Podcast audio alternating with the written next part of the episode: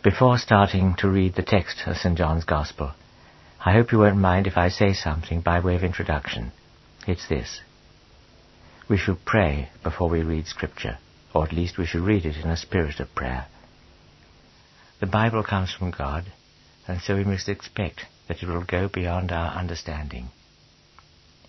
When I open my Bible, I don't expect to understand all I read. But that doesn't trouble me. I'll come back to it later. When you go to a fountain to quench your thirst, you don't expect to drink the fountain dry. In fact, you'd be horrified if you did. There'd be nothing to come back to next time you were thirsty. So, when you come to read the Bible, you come to quench your spiritual thirst. If you have no spiritual thirst, I doubt if you profit in any way from reading Scripture. But if we do hunger and thirst for God, then, through the inspired Word of God, He enables us to come to know and love the incarnate Word. And that brings us to the start of St. John's Gospel. At the beginning of time, the Word already was, and God had the Word abiding with him, and the Word was God. He abode at the beginning of time with God. It was through him that all things came into being, and without him came nothing that has come to be. In him there was life, and that life was the light of men. And the light shines in darkness, a darkness which was not able to master it. A man appeared, sent from God, whose name was John. He came for a witness, to bear witness of the light, so that through him all men might learn to believe. He was not the light, he was sent to bear witness to the light. There is one who enlightens every soul born into the world. He was the true light. He, through whom the world was made, was in the world, and the world treated him as a stranger. He came to what was his own, and they who were his own gave him no welcome. But all those who did welcome him, he empowered to become the children of God, all those who believe in his name. Their birth came not from human stock, not from nature's will or man's, but from God. And the Word was made flesh, and came to dwell among us. And we had sight of his glory, glory such as belongs to the Father's only begotten Son, full of grace and truth. We have John's witness to him. I told you, cried John, that there was one coming after me who takes rank before me. He was when I was not. We have all received something out of his abundance, grace answering to grace. Through Moses, the law was given to us.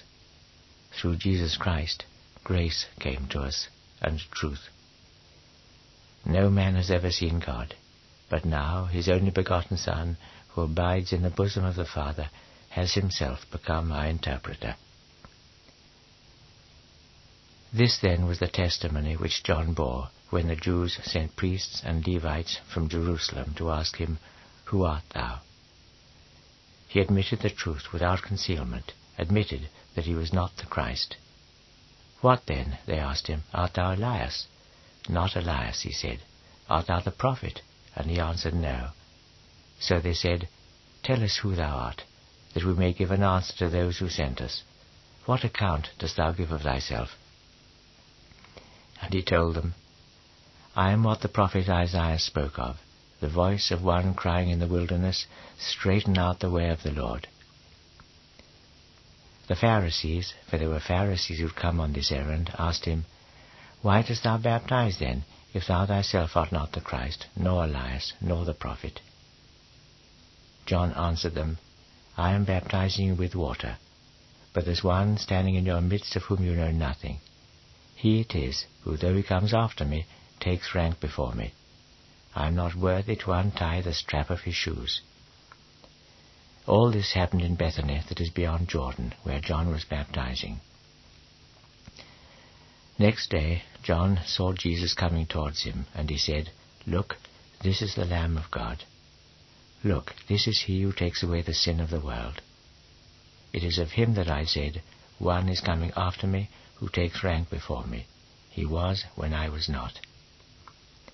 I myself did not know who he was, although the very reason why I've come with my baptism of water is to make him known to Israel. John also bore witness thus. I saw the Spirit coming down from heaven like a dove and resting upon him. Till then I did not know him. But then I remembered what I'd been told by the God who sent me to baptize with water.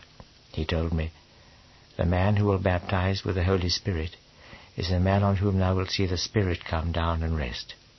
Now I have seen him, and have borne my witness that this is the Son of God. The next day after this, John was standing there again with two of his disciples. And watching Jesus as he walked by, he said, Look, this is the Lamb of God. The two disciples heard him say it, and they followed Jesus. Turning and seeing them follow him, Jesus asked, What would you have of me? Rabbi, they said, a word which means master, where dost thou live?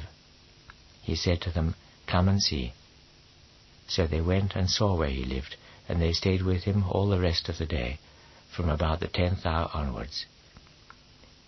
One of the two who'd heard what John said and followed him was Andrew, the brother of Simon Peter. He first of all found his own brother Simon and told him, We have discovered the Messiah, which means the Christ, and brought him to Jesus. Jesus looked at him closely and said, Thou art Simon the son of Jonah, thou shalt be called Cephas, which means the same as Peter. He was to remove into Galilee next day, and now he found Philip. To him Jesus said, Follow me. This Philip came from Bethsaida, a fellow townsman of Andrew and Peter. And Philip found Nathanael and told him, We have discovered who it was Moses wrote of in his law, and the prophets too. It is Jesus, the son of Joseph, from Nazareth. When Nathanael asked him, Can anything that is good come from Nazareth? Philip said, Come and see. Jesus saw Nathanael coming towards him, and said of him, Here comes one who belongs to the true Israel. There's no falsehood in him. How dost thou know me? Nathanael asked.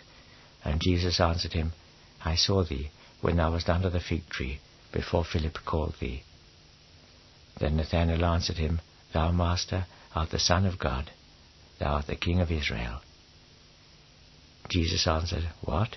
Believe because I told thee that I saw thee under the fig tree? Thou shalt see greater things than that. And he said to him, Believe me when I tell you this. You will see heaven opening, and the angels of God going up and coming down upon the Son of Man. Two days afterwards, there was a wedding feast at Cana in Galilee, and Jesus' mother was there. Jesus himself and his disciples had also been invited to the wedding. Here the supply of wine failed, whereupon Jesus' mother said to him, They have no wine left.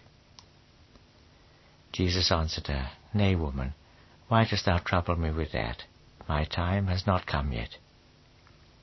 And his mother said to the servants, Do whatever he tells you. There were six water pots standing there, as the Jewish custom of ceremonial washing demanded. They were of stone, and held two or three firkins apiece. And when Jesus said, Fill the water pots with water, they filled these up to the brim. Then he said to them, Now draw, and give a draught to the master of the feast. So they gave it to him. And the master of the feast tasted this water, which had now been turned into wine. He did not know whence it came, only the servants who had drawn the water knew that. The master of the feast then called to the bridegroom and said to him, It's ever the good wine that men set out first, and the worst kind only when all have drunk deep. Thou hast kept the good wine till now. So, in Cana of Galilee, Jesus began his miracles, and made known the glory that was his, so that his disciples learnt to believe in him. After this he went down to Capernaum with his mother, his brethren, and his disciples, not staying there many days. And now the paschal feast which the Jews keep was drawing near, so Jesus went up to Jerusalem. And in the temple there he found the merchants selling oxen and sheep and pigeons, and the money changers sitting at their trade. So he made a kind of whip out of cords, and drove them all with their sheep and oxen out of the temple, spilling the bankers' coins and overthrowing their tables. And he said to the pigeon sellers, Take these away, do not turn my father's house into a place of barter. And his disciples remembered how it is written, I am consumed with jealousy for the honor of thy house. Then the Jews answered him, What sign canst thou show us as thy warrant for doing this? Jesus answered them, Destroy this temple, and in three days I will raise it up again. At which the Jews said, This temple took forty-six years to build. Wilt thou raise it up in three days? But the temple he was speaking of was his own body. And when he'd risen from the dead, his disciples remembered his saying this, and learnt to believe in the Scriptures and in the words Jesus had spoken. At this Paschal season, while he was in Jerusalem for the feast, there were many who came to believe in his name upon seeing the miracles which he did. But Jesus would not give them his confidence. He had knowledge of them all, and did not need assurances about any man, because he could read men's hearts.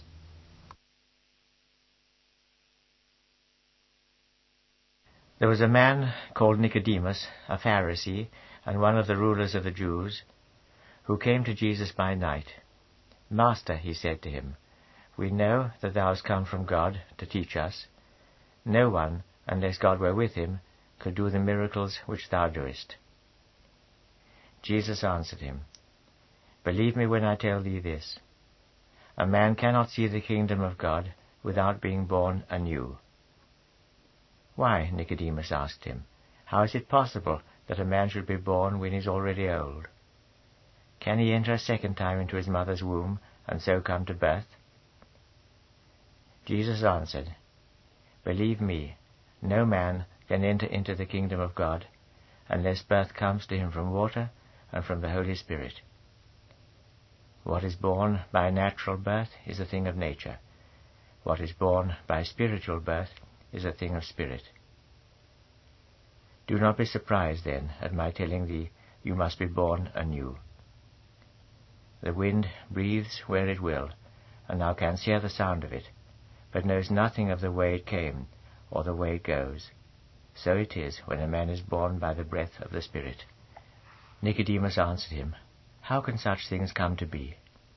What, answered Jesus, can such things be strange to thee who art one of the teachers of Israel? Believe me, we speak of what is known to us, and testify of what our eyes have seen, and still you will not accept our testimony. You cannot trust me when I tell you of what passes on earth, how will you be able to trust me when I tell you of what passes in heaven? No man has ever gone up into heaven, but there is one who's come down from heaven, the Son of Man who dwells in heaven. And this Son of Man must be lifted up, as the serpent was lifted up by Moses in the wilderness, so that those who believe in him may not perish, but have eternal life. God so loved the world that he gave up his only begotten Son, so that those who believe in him may not perish, but have eternal life. When God sent his Son into the world, it was not to reject the world, but so that the world might find salvation through him. For the man who believes in him, there's no rejection. The man who does not believe is already rejected. He has not found faith in the name of God's only begotten Son. Rejection lies in this, that when the light came into the world, men preferred darkness to light, preferred it because their doings were evil. Anyone who acts shamefully hates the light, will not come into the light, for fear that his doings will be found out. Whereas the man whose life is true comes to the light, so that his deeds may be seen for what they are, deeds done in God. After this, Jesus and his disciples came into the land of Judea, and there he remained with them, baptizing. John was still baptizing too in Aenon near Salim, where there was abundance of water. Men went to him there to be baptized. It was only later that John was thrown into prison. John's disciples had had a dispute with the Jews about purification, and now they came to John and told him, Master, there was one with thee on the other side of Jordan, to whom thou didst then bear testimony. We find that he is baptizing now, and all are flocking to him. John answered, A man must be content to receive the gift which is given him from heaven, and nothing more. You yourselves are my witnesses that I told you, I am not the Christ. I have been sent to go before him. The bride is for the bridegroom, but the bridegroom's friend who stands by and listens to him rejoices too, rejoices at hearing the bridegroom's voice and this joy is mine now in full measure. He must become more and more, I must become less and less. He who comes from above is above all men's reach. The man who belongs to earth talks the language of earth, but one who comes from heaven must needs be beyond the reach of all. He bears witness of things he has seen and heard, and nobody accepts his witness. The man who does accept his witness has declared once for all that God cannot lie, since the words spoken by him whom God has sent are God's own words. So boundless is the gift God makes of his Spirit. The Father loves his Son, and so has given everything into his hands. And he who believes in the Son possesses eternal life, whereas he who refuses to believe in the Son will never see life. God's displeasure hangs over him continually.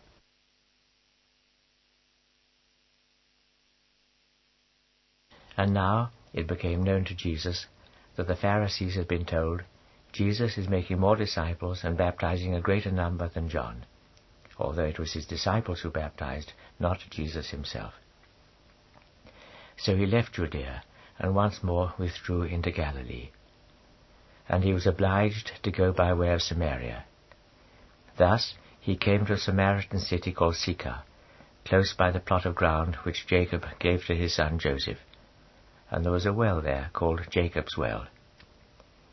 There then Jesus sat down, tired after his journey, by the well. It was about noon. And when a Samaritan woman came to draw water, Jesus said to her, Give me some to drink. His disciples were away in the city at this time, buying food. Whereupon the Samaritan woman said to him, how is it that thou, who art a Jew, dost ask me, a Samaritan, to give thee drink? The Jews, you must know, have no dealings with the Samaritans. Jesus answered her, If thou knewest what it is God gives, and who this is that is saying to thee, Give me drink, it would have been for thee to ask him instead, and he would have given thee living water. Sir, the woman said to him, Thou hast no bucket, and the well is deep. How then canst thou provide living water? Art thou a greater man than our father Jacob? It was he who gave us this well. He himself and his sons and his cattle have drunk out of it. Jesus answered her, Anyone who drinks such water as this will be thirsty again afterwards. The man who drinks the water I give him will not know thirst any more. The water I give him will be a spring of water within him, that flows continually to bring him everlasting life. Then, sir, said the woman, give me water such as that, so that I may never be thirsty and have to come here for water again. At this, Jesus said to her, Go home, fetch thy husband, and come back here. I have no husband, answered the woman. And Jesus told her, True enough, thou hast no husband. Thou hast had five husbands, but the man who is with thee now is no husband of thine. Thou hast told the truth over this. The woman said to him, Sir, I perceive that thou art a prophet. Well, it was our father's way to worship on this mountain, although you tell us that the place where men ought to worship is in Jerusalem. Believe me, woman, Jesus said to her, the time is coming when you will not go to this mountain, nor yet to Jerusalem, to worship the Father. You worship, you cannot tell what. We worship, knowing what it is we worship, salvation after all is to come from the Jews. But the time is coming, nay has already come, when true worshippers will worship the Father in spirit and in truth. Such men as these the Father claims for his worshippers. God is a spirit, and those who worship him must worship him in spirit and in truth. Yes, said the woman, I know that Messiah, that is the Christ, is to come, and when he comes he will tell us everything. Jesus said to her, I who speak to thee am the Christ. With that his disciples came up, and were surprised to find him talking to the woman. But none of them asked, What meanest thou? or Why art thou talking to her? And so the woman put down her water pot and went back to the city to tell the folk there, Come and have sight of a man who's told me all the story of my life. Can this be the Christ? So they left the city and came out to find him. Meanwhile, his disciples were urging him, Master, take some food. But he told them, I have food to eat of which you know nothing. Whereupon his disciples said to one another, Can somebody have brought him food? But Jesus said to them, My meat is to do the will of him who sent me, and to accomplish the task he gave me. Is it not a saying of yours, It's four whole months before harvest comes? There's a footnote here. Monsignor Knox writes, It is four whole months. This may have been a proverb, meaning that there was no hurry, like our Rome was not built in a day. Our Lord here rejects it it cannot be too soon to begin preaching his gospel. I go back to the text. Is it not a saying of yours, it is four whole months before harvest comes? Why, lift up your eyes, I tell you, and look at the fields. They are white with the promise of harvest already. The wages paid to him who reaps this harvest, the crop he gathers in, is eternal life, in which sower and reaper are to rejoice together. And here the proverb fits, which is true enough. One man sows and another reaps. The harvest I have sent you out to reap is one on which you bestowed no labor. Others have labored, and it's their labors you have inherited. Many of the Samaritans from that city came to believe in him through the woman's testimony. He told me all the story of my life. And when they came out to him, the Samaritans urged him to stay with them, and he stayed two days there. Many more of them came to believe through his preaching. It is not through thy report, they told the woman, that we believe now. We have heard him for ourselves, and we recognize that he is indeed the Saviour of the world. Then, after two days, he passed on and returned to Galilee. Jesus himself bore witness that it's in his own country a prophet goes unhonored. And now, when he came into Galilee, the Galileans too made him welcome, because they had seen what he did in Jerusalem at the time of the feast. They had gone up to the feast like himself. And so he came once more to Cana of Galilee, where he had turned the water into wine. And a nobleman, whose son was lying sick at Capernaum, hearing that Jesus had come from Judea to Galilee, went to him and asked him to come down and heal his son, who was at the point of death. Jesus said to him, you must see signs and miracles happen, or you will not believe. Sir, the nobleman said to him, come down before my child dies. Go back home, Jesus told him, thy son is to live. And the man began his journey home, putting his trust in the words Jesus had spoken to him. And while he was still on his way down, his servants met him with a message that his son was still alive. So he asked what time it had been when he felt easier, and they told him, He recovered from his fever yesterday at the seventh hour. The father recognized that it had happened at the very time when Jesus said to him, Thy son is to live. And he and all his household found faith. Thus, for the second time, Jesus did a miracle upon his return from Judea to Galilee.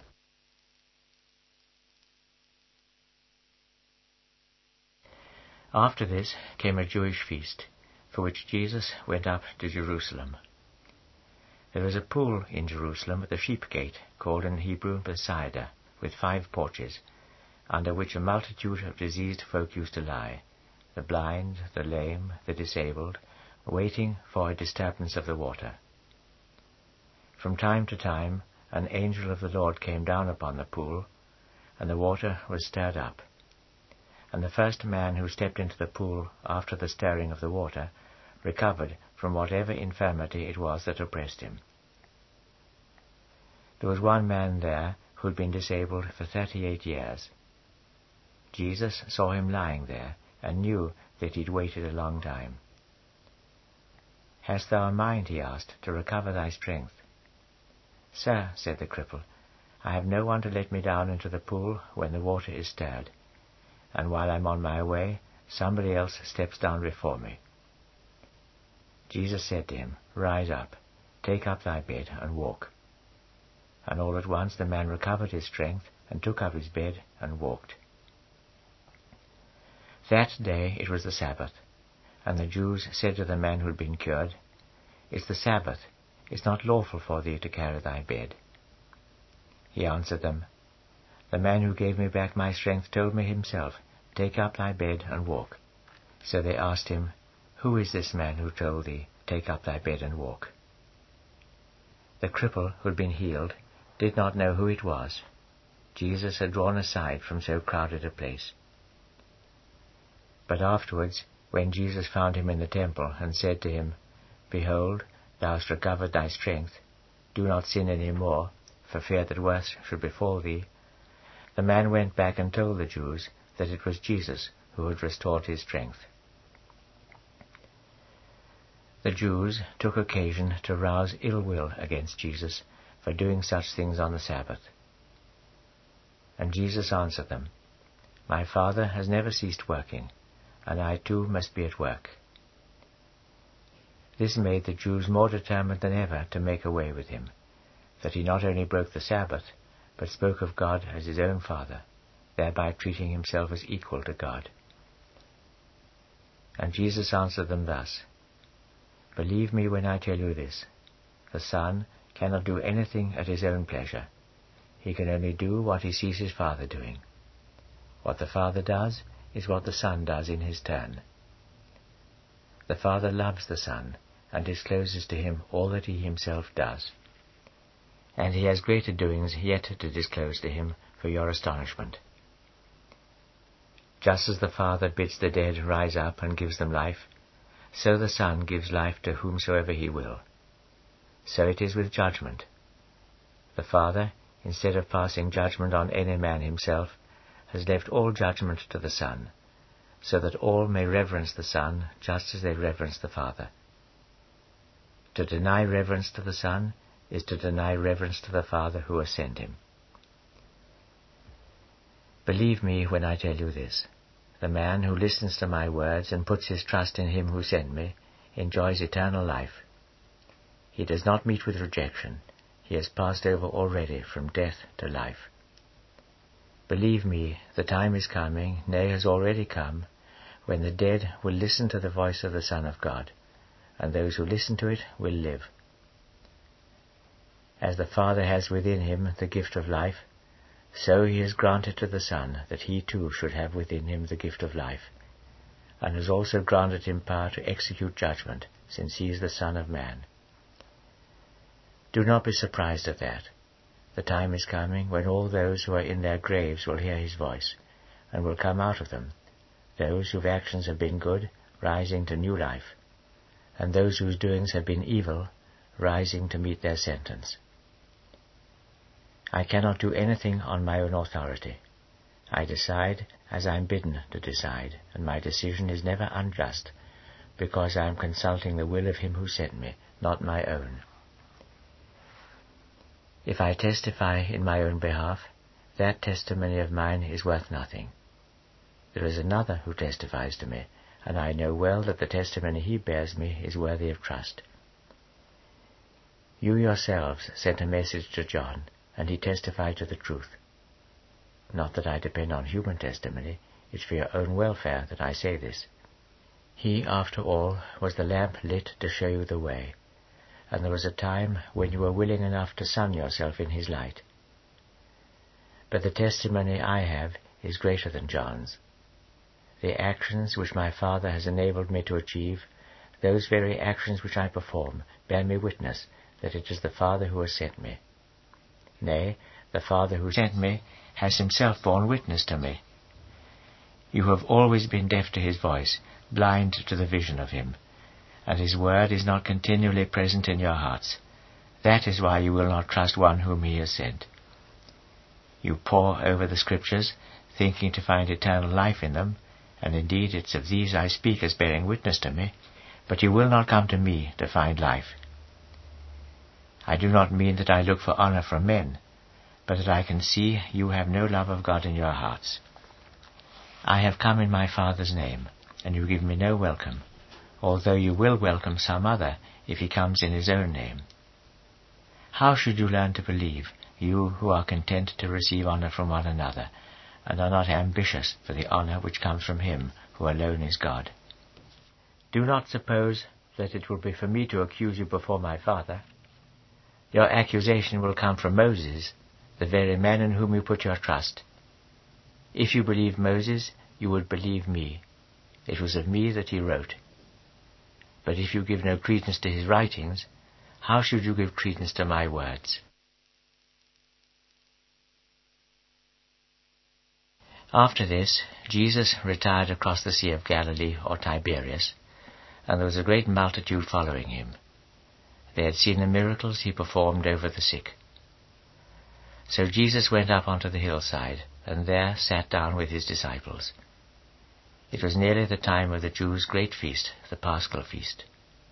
And now, lifting up his eyes, and seeing that a great multitude had gathered round him, Jesus said to Philip, Whence are we to buy bread for these folk to eat? In saying this, he was putting him to the test. He himself knew well enough what he meant to do. Philip answered him, Two hundred silver pieces would not buy enough bread for them, even to give each a little.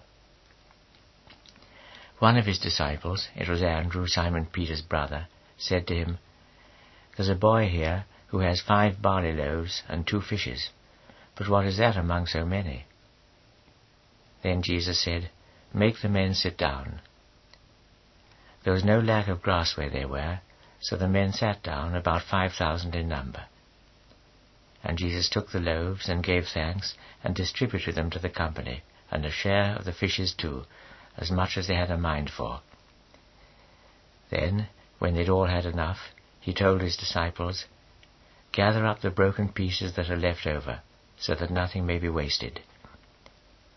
And when they gathered them up, they filled twelve baskets with the broken pieces left over by those who'd eaten. When they saw the miracle Jesus had done, these men began to say, beyond doubt, this is the prophet who is to come into the world.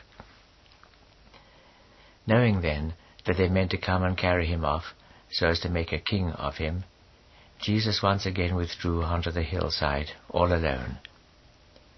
His disciples, when evening came on, went down to the lake, and there, embarking on the boat, they began to cross the water to Capharnaum. Darkness had fallen, and Jesus had not yet come back to them. Meanwhile, there was a strong wind blowing, and the sea was beginning to grow rough. And now they had rowed some twenty-five or thirty furlongs, when they saw Jesus walking on the sea, and already drawing near to the boat.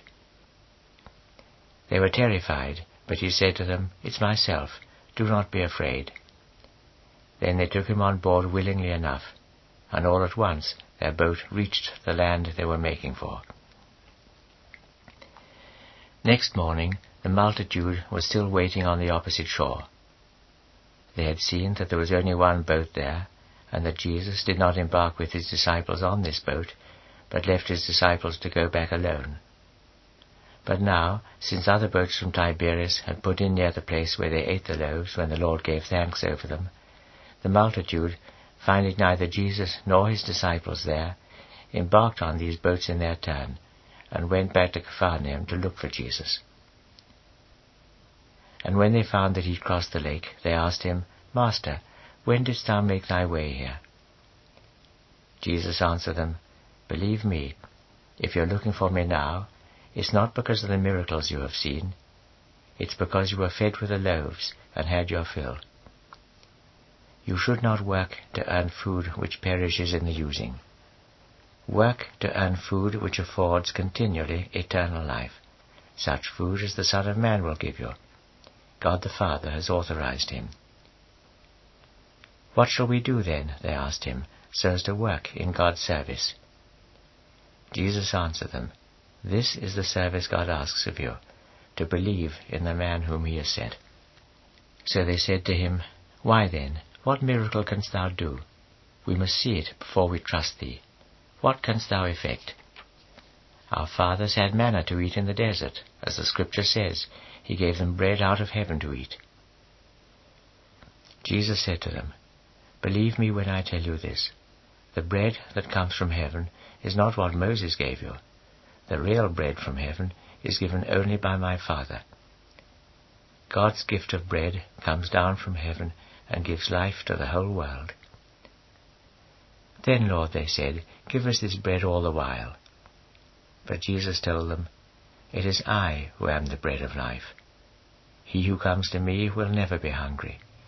He who has faith in me will never know thirst. But you, as I have told you, though you have seen me, do not believe in me. All that the Father has entrusted to me will come to me, and him who comes to me I will never cast out. It is the will of him who sent me, not my own will, that I have come down from heaven to do. And he who sent me would have me keep without loss and raise up at the last day all he has entrusted to me. Yes, this is the will of him who sent me, that all those who believe in the Son when they see him should enjoy eternal life. I am to raise them up at the last day.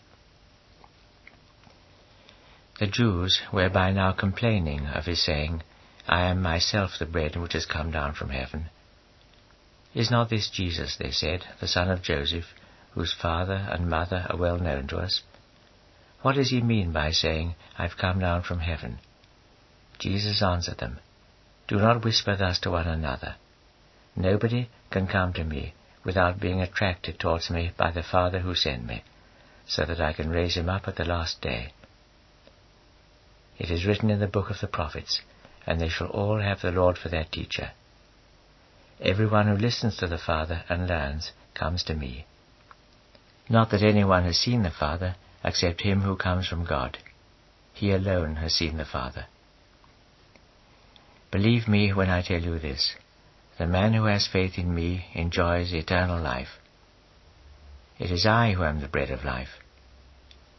Your fathers who ate manna in the desert died none the less. The bread which comes down from heaven is such that he who eats of it never dies. I myself am the living bread that has come down from heaven. If anyone eats of this bread, he shall live for ever. And now, what is this bread which I am to give? It is my flesh, given for the life of the world. Then the Jews fell to disputing with one another. How can this man give us his flesh to eat? Whereupon Jesus said to them, Believe me when I tell you this. You can have no life in yourselves unless you eat the flesh of the Son of Man and drink his blood. The man who eats my flesh and drinks my blood enjoys eternal life, and I will raise him up at the last day. My flesh is real food, my blood is real drink. He who eats my flesh and drinks my blood lives continually in me, and I in him. As I live because of the Father, the living Father who has sent me, so he who eats me will live in his turn because of me. Such is the bread which has come down from heaven. It's not as it was with your fathers, who ate manna and died none the less. The man who eats this bread will live eternally.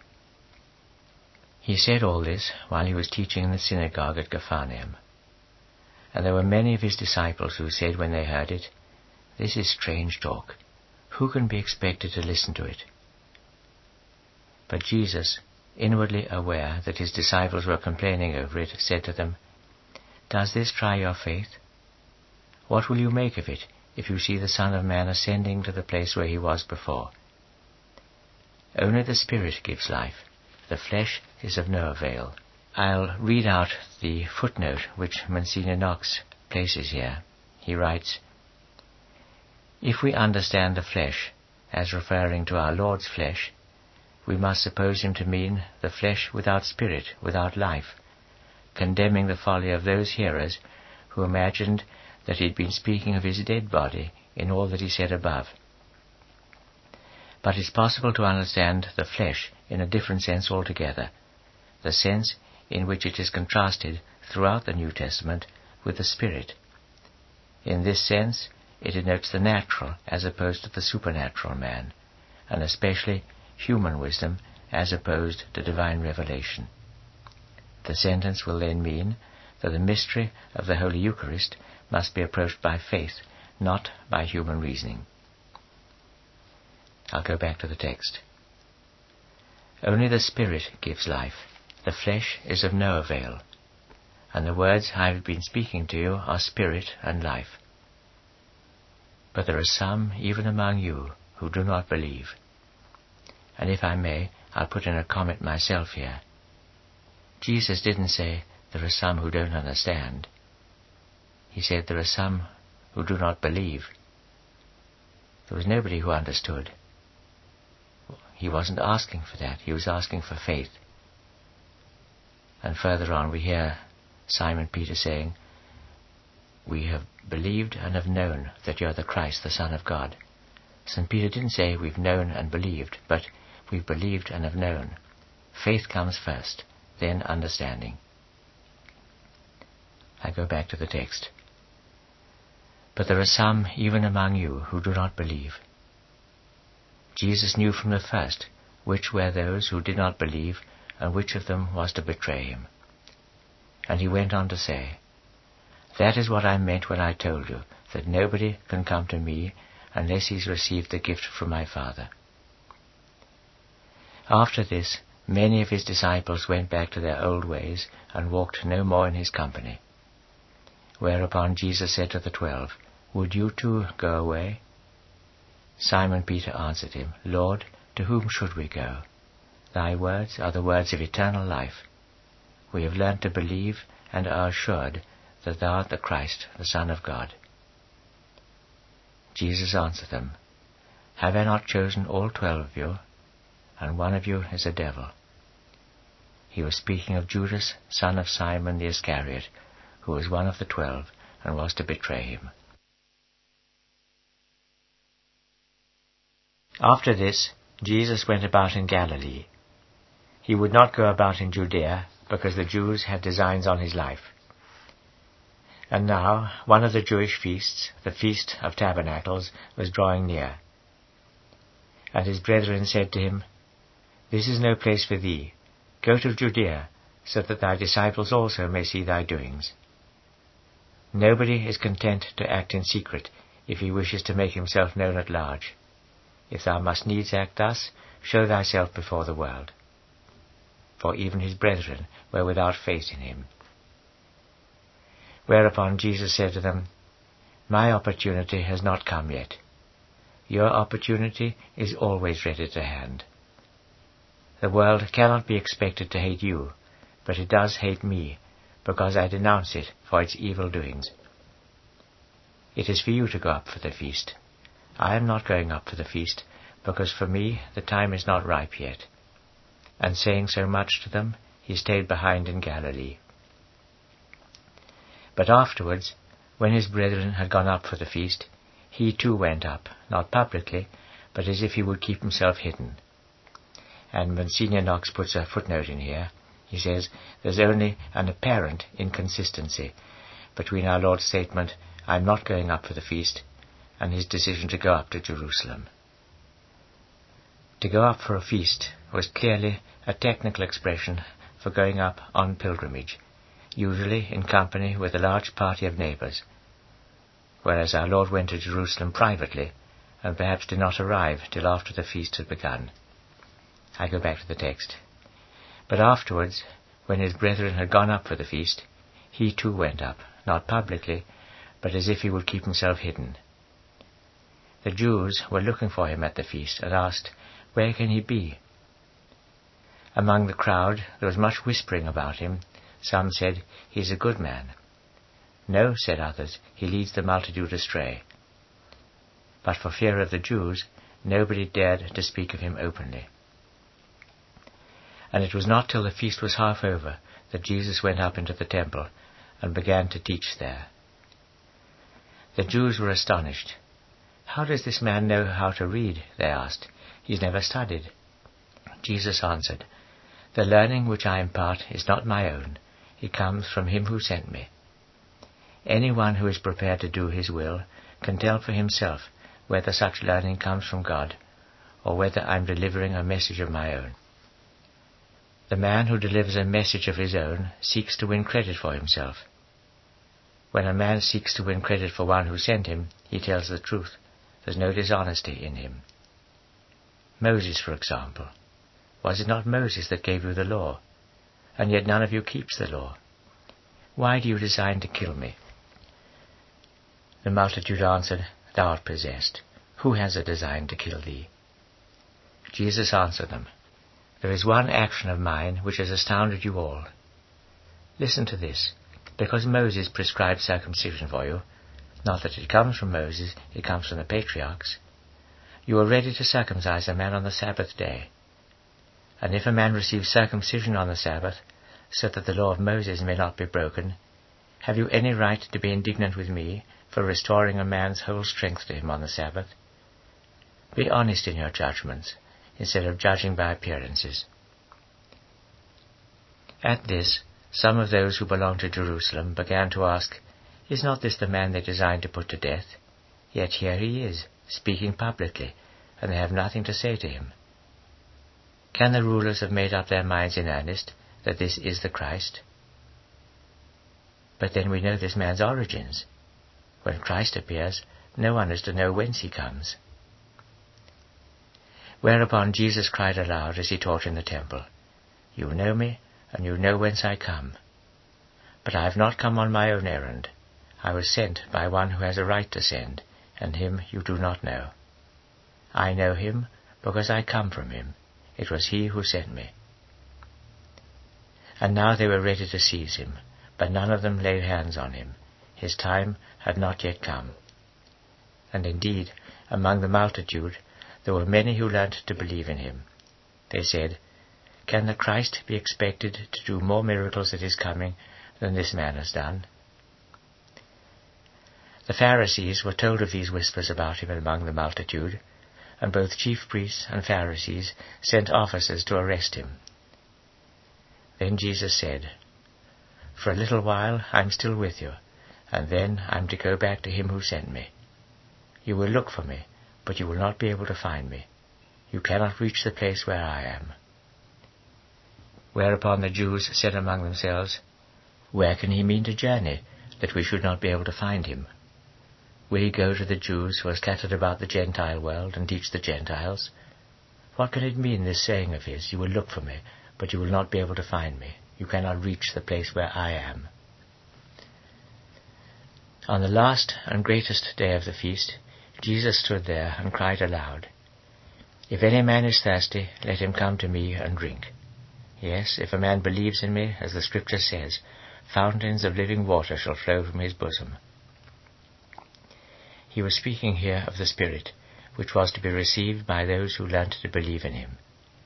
The Spirit which had not yet been given to men, because Jesus had not yet been raised to glory. Some of the multitude, on hearing these words, said, Beyond doubt, this is the prophet. Others said, This is the Christ. And others again, Is the Christ then to come from Galilee? Has not the Scripture told us that Christ is to come from the family of David, and from the village of Bethlehem, where David lived? Thus there was a division of opinion about him among the multitude. Some of them would have seized him by violence, but no one laid hands on him. Meanwhile, the officers had gone back to the chief priests and Pharisees, who asked them, Why have you not brought him here? The officers answered, Nobody has ever spoken as this man speaks. And the Pharisees answered, Have you too let yourselves be deceived?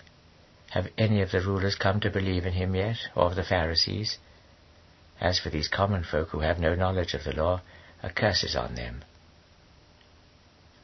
Here Nicodemus, the same man who came to Jesus by night, who was one of their number, asked, Is it the way of our law to judge a man without giving him a hearing first, and finding out what he is about? They answered him, Art thou too from Galilee? Look in the Scriptures. Thou wilt find that Galilee does not breed prophets. And they went back, each to his own home.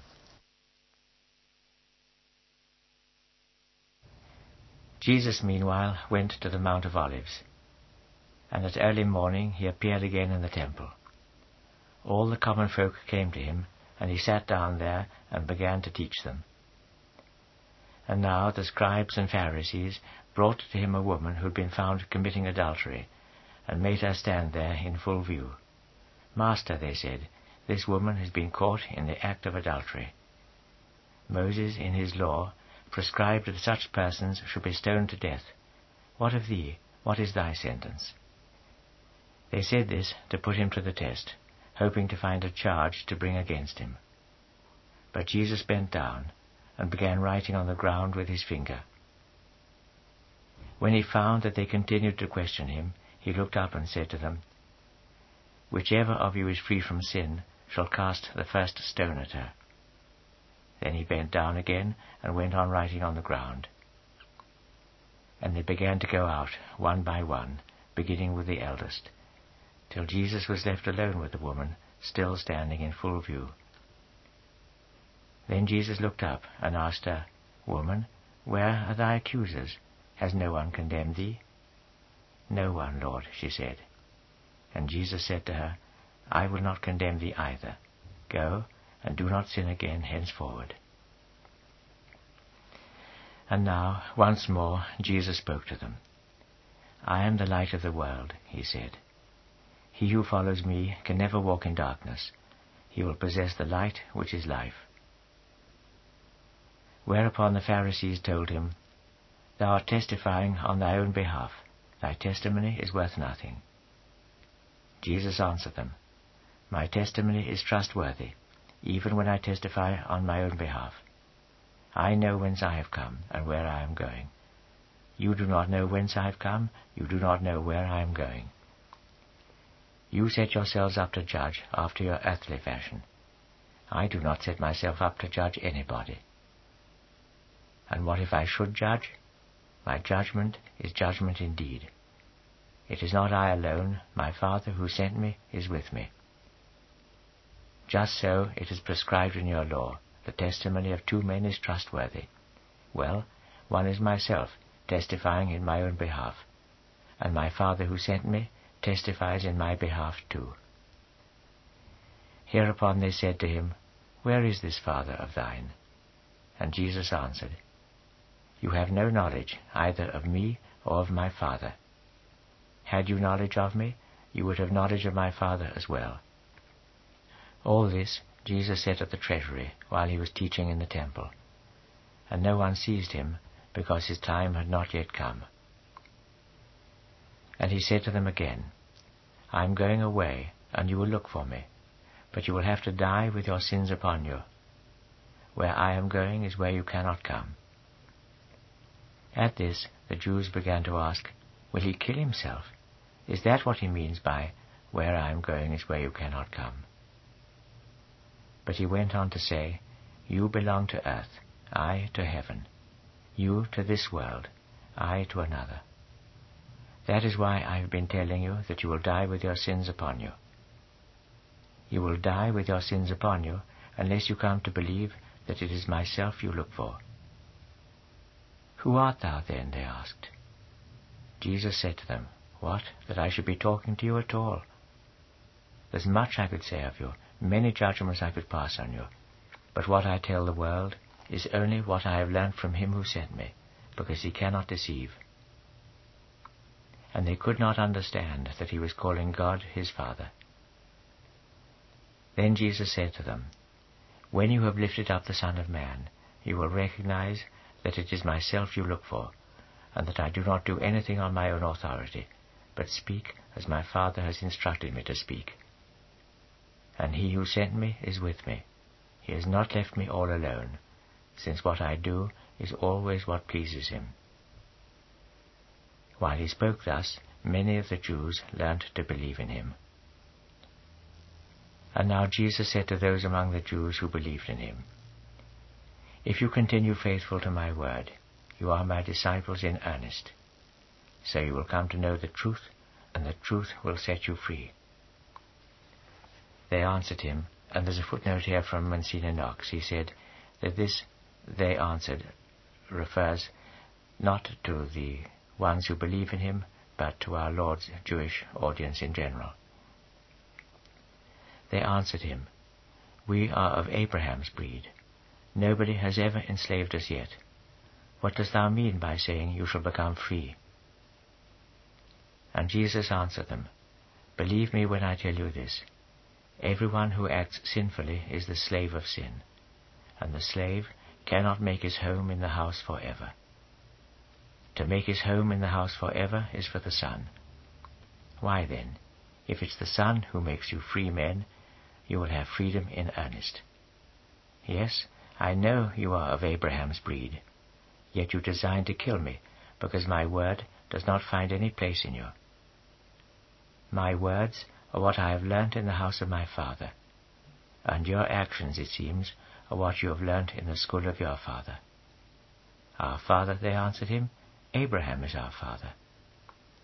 Jesus said to them, If you are Abraham's true children, it is for you to follow Abraham's example. As it is, you are designing to kill me, who tell you the truth as I've heard it from God. This was not Abraham's way. No, it's your father's example you follow. And now they said to him, We are no bastard children. God, and He only, is the Father we recognize. Jesus told them, If you were children of God, you would welcome me gladly. It was from God I took my origin. From him I have come. I did not come on my own errand. It was he who sent me. Why is it that you cannot understand the language I talk? It is because you have no ear for the message I bring. You belong to your father, that is, the devil, and are eager to gratify the appetites which are your father's. He from the first was a murderer, and as for truth, he has never taken his stand upon that. There's no truth in him. When he utters falsehood, he is only uttering what is natural to him. He is all false, and it was he who gave falsehood its birth. And if you do not believe me, it is precisely because I am speaking the truth. Can any of you convict me of sin? If not, why is it that you do not believe me when I tell you the truth? The man who belongs to God listens to God's words. It's because you do not belong to God that you will not listen to me. Hereupon the Jews answered him, We are right, surely, in saying that thou art a Samaritan and art possessed. I am not possessed, Jesus answered. It is because I reverence my Father that you have no reverence for me. Not that I am looking to my own reputation, there's another who will look to it and be the judge. Believe me when I tell you this. If a man is true to my word, to all eternity he will never see death. And the Jews said to him, Now we're certain that thou art possessed. What of Abraham and the prophets? They are dead. And thou sayest that a man will never taste death to all eternity if he is true to thy word. Art thou greater than our father Abraham? He is dead, and the prophets are dead. What dost thou claim to be? If I should speak in my own honor, Jesus answered, such honor goes for nothing. Honor must come to me from my Father, from him whom you claim as your God, although you cannot recognize him. But I have knowledge of him, and if I should say I have not, I should be what you are, a liar. Yes, I have knowledge of him, and I am true to his word. As for your father Abraham, his heart was proud to see the day of my coming. He saw and rejoiced to see it. Then the Jews asked him, Hast thou seen Abraham, thou who art not yet fifty years old? And Jesus said to them, Believe me, before ever Abraham came to be, I am. Whereupon they took up stones to throw at him, but Jesus hid himself and went out of the temple. And Jesus saw, as he passed on his way, a man who had been blind from his birth. Whereupon his disciples asked him, Master, was this man guilty of sin, or was it his parents, that he should have been born blind? Neither he nor his parents were guilty, Jesus answered. It was so that God's action might declare itself in him. While daylight lasts, I must work in the service of him who sent me. The night is coming when there is no working any more. As long as I am in the world, I am the world's light. With that, he spat on the ground and made clay with the spittle. Then he spread the clay on the man's eyes and said to him, Away with thee, and wash in the pool of Siloe, a word which means sent out. So he went and washed there, and came back with his sight restored. And now the neighbors and those who had been accustomed to see him begging began to say, Is not this the man who used to sit here and beg? Some said, This is the man. And others, No, but he looks like him. And he told them, Yes, I am the man. How is it then, they asked him, that thy eyes have been opened? He answered, A man called Jesus made clay, and anointed my eyes with it, and said to me, Away with thee to the pool of Siloe, and wash there. So I went there, and washed, and recovered my sight. Where is he? they asked. And he said, I cannot tell. And they brought him before the Pharisees, this man who had once been blind. It was a Sabbath day, you must know, when Jesus made clay and opened his eyes. And so the Pharisees, in their turn, asked him how he'd recovered his sight. Why, he said, he put clay on my eyes, and then I washed, and now I can see. Whereupon some of the Pharisees said, This man can be no messenger from God. He does not observe the Sabbath.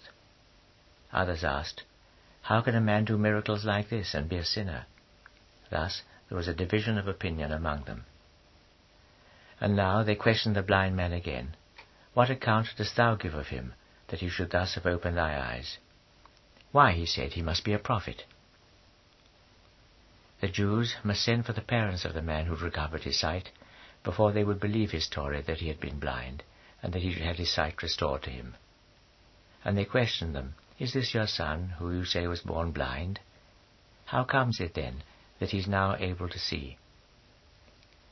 His parents answered them, We can tell you that this is our son, and that he was blind when he was born. We cannot tell you how he is able to see now. We have no means of knowing who opened his eyes for him. Ask the man himself. He is of age. Let him tell you his own story. It was fear of the Jews that made his parents talk in this way. The Jews had by now come to an agreement that anyone who acknowledged Jesus as the Christ should be forbidden the synagogue. That was why his parents said, He is of age, ask him himself. So once more they summoned the man who had been blind. Give God the praise, they said. This man, to our knowledge, is a sinner. Sinner or not, said the other, I cannot tell. All I know is that once I was blind, and now I can see. Then they asked him over again, What was it he did to thee? By what means did he open thy eyes? And he answered them, I have told you already, and you would not listen to me. Why must you hear it over again? Would you too become his disciples? Upon this they covered him with abuse. Keep his discipleship for thyself. We are disciples of Moses. We know for certain that God spoke to Moses. We know nothing of this man or whence he comes. Why, the man answered, here is matter for astonishment. Here's a man that comes you cannot tell whence, and he's opened my eyes. And yet we know for certain that God does not answer the prayers of sinners. It's only when a man is devout and does his will that his prayer is answered. That a man should open the eyes of one born blind is something unheard of since the world began. No, if this man did not come from God, he would have no powers at all. What, they answered, ah, are we to have lessons from thee, all steeped in sin from thy birth? And they cast him out from their presence. When Jesus heard that they had so cast him out, he went to find him, and asked him, Dost thou believe in the Son of God? Tell me who he is, Lord, he answered, so that I can believe in him. He is one whom thou hast seen, Jesus told him. It is he who is speaking to thee. Then he said, I do believe, Lord, and fell down to worship him. Hereupon Jesus said, I have come into this world so that a sentence may fall upon it, that those who are blind should see, and those who see should become blind. Some of the Pharisees heard this, such as were in his company, and they asked him, Are we blind too? If you were blind, Jesus told them, you would not be guilty.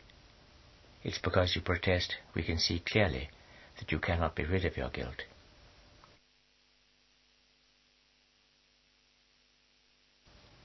Believe me when I tell you this. The man who climbs into the sheepfold by some other way, instead of entering by the door, comes to steal and to plunder.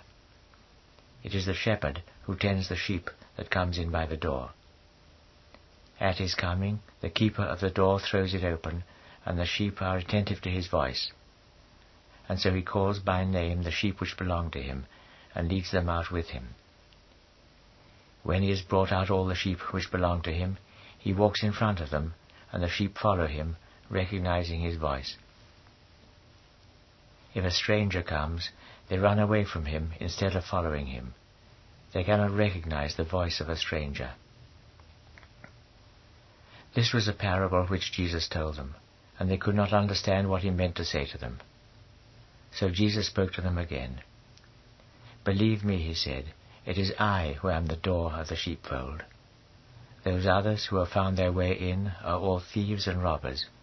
To these the sheep paid no attention. I am the door. A man will find salvation if he makes his way in through me.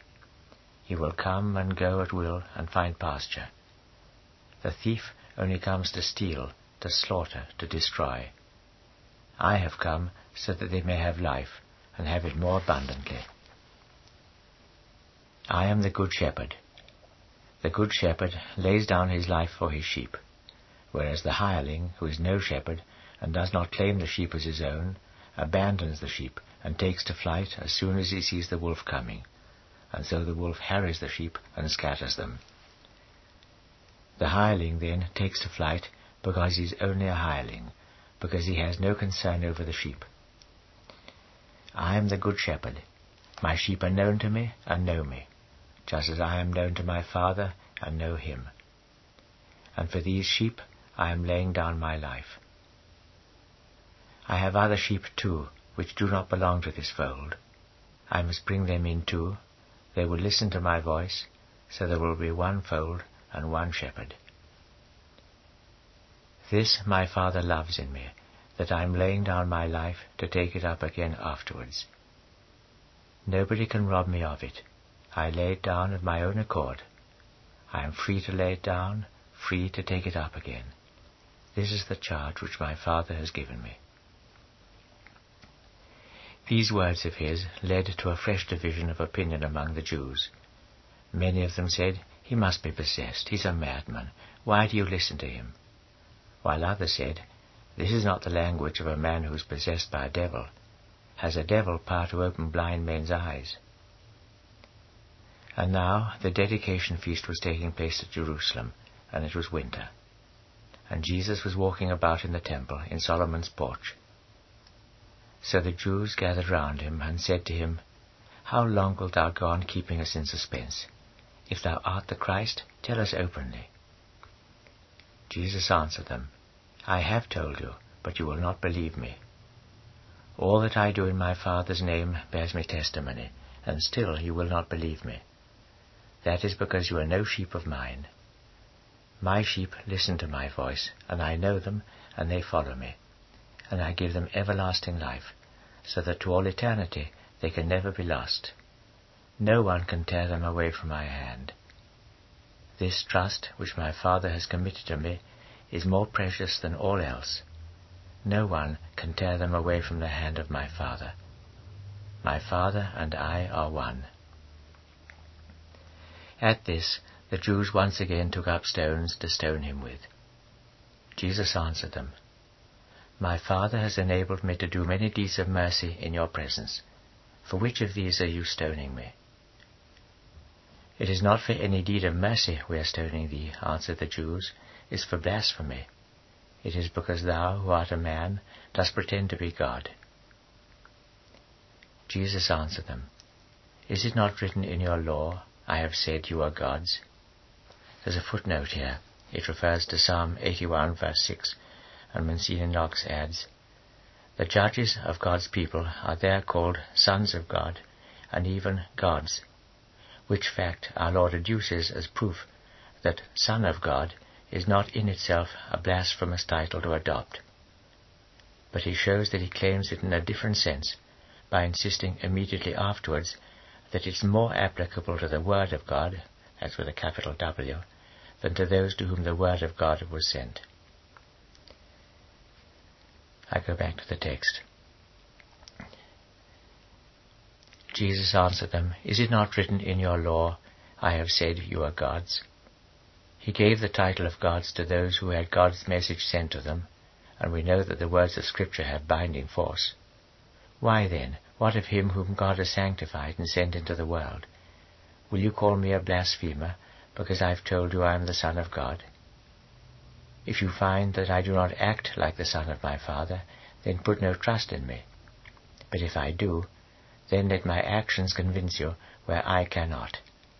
So you will recognize and learn to believe that the Father is in me and I in him. Thereupon once again they had a mind to seize him, but he escaped from their hands, and went back to the other side of Jordan, to the place where John was when he first baptized. There he waited, while many came out to see him. John, they said, never did a miracle, but all John told us about this man has proved true, and many found faith in him there. There was a man called Lazarus of Bethany who had fallen sick. Bethany was the name of the village where Mary lived with her sister Martha. And this Mary, whose brother Lazarus had now fallen sick, was the woman who anointed the Lord with ointment and wiped his feet with her hair. The sisters sent a message to him to say, Lord, he whom thou lovest lies here sick. And Jesus said, on hearing it, The end of this sickness is not death, it's meant for God's honor, to bring honor to the Son of God. Jesus loved Martha and her sister and Lazarus. At the time then, after hearing the news, he waited for two days in the place where he was. And then, after that interval, he said to his disciples, let us go back into Judea. Master, his disciples said to him, the Jews were but now threatening to stone thee. Art thou for Judea again? Jesus answered, Are there not just twelve hours of daylight? A man can walk in the daytime without stumbling, with this world's light to see by. There's a footnote here.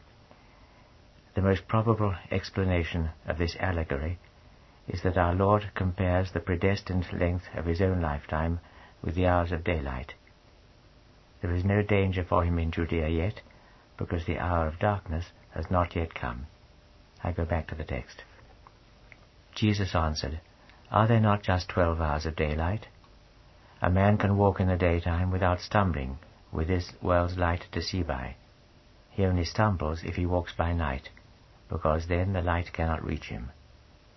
So much he said, and then he told them, Our friend Lazarus is at rest now.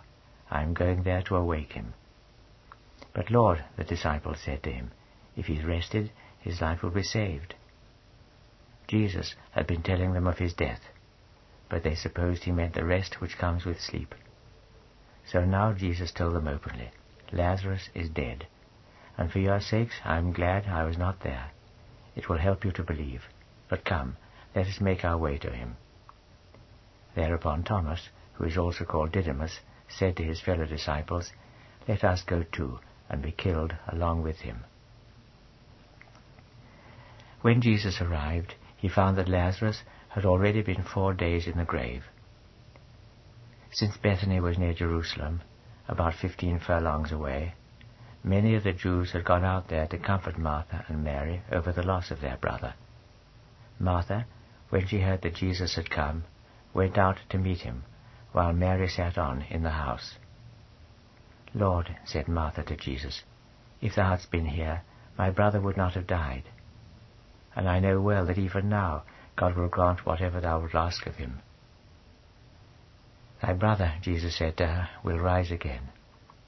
Martha said to him, I know well enough that he will rise again at the resurrection when the last day comes.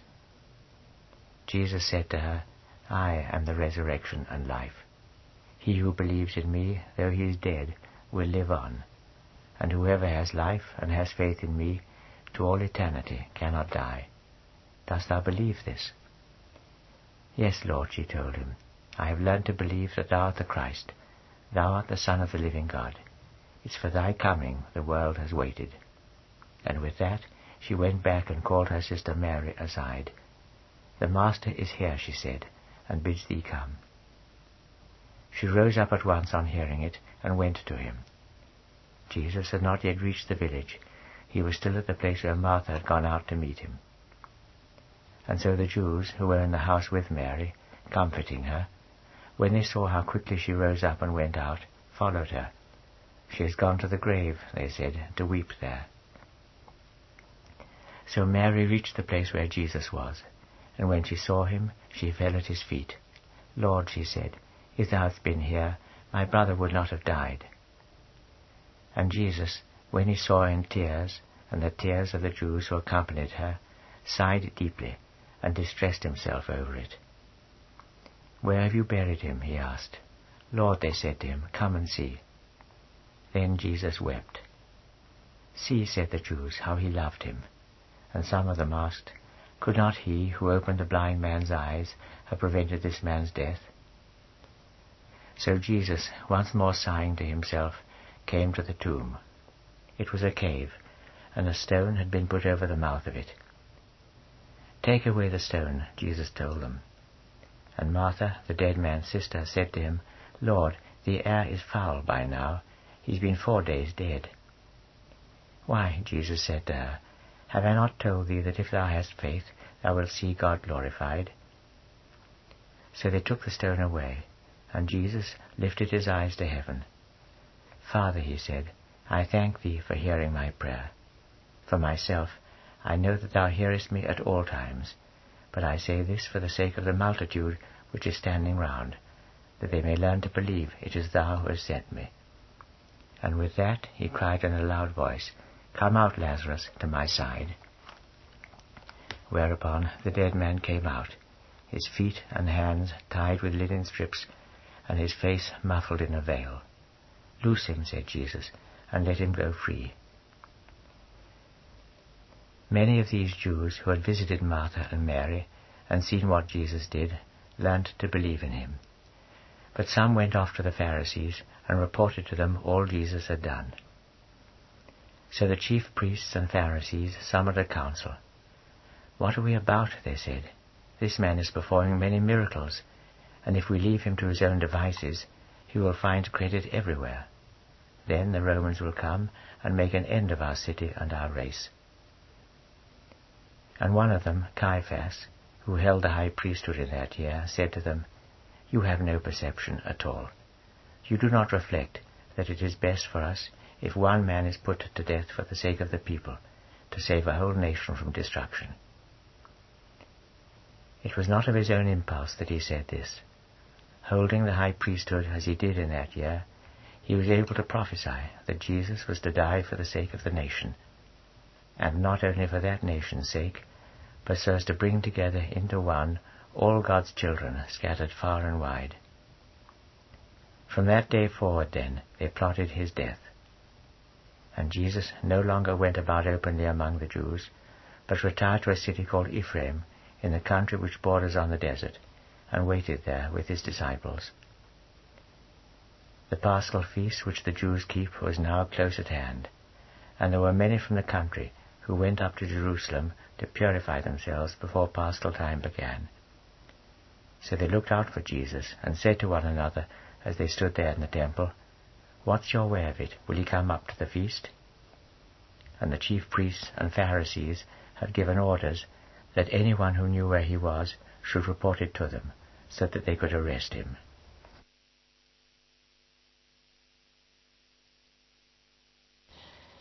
Six days before the Paschal feast, Jesus went to Bethany.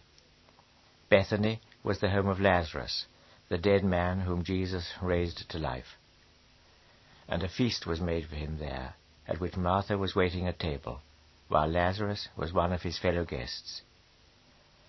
And now Mary brought in a pound of pure spikenard ointment, which was very precious, and poured it over Jesus' feet, wiping his feet with her hair.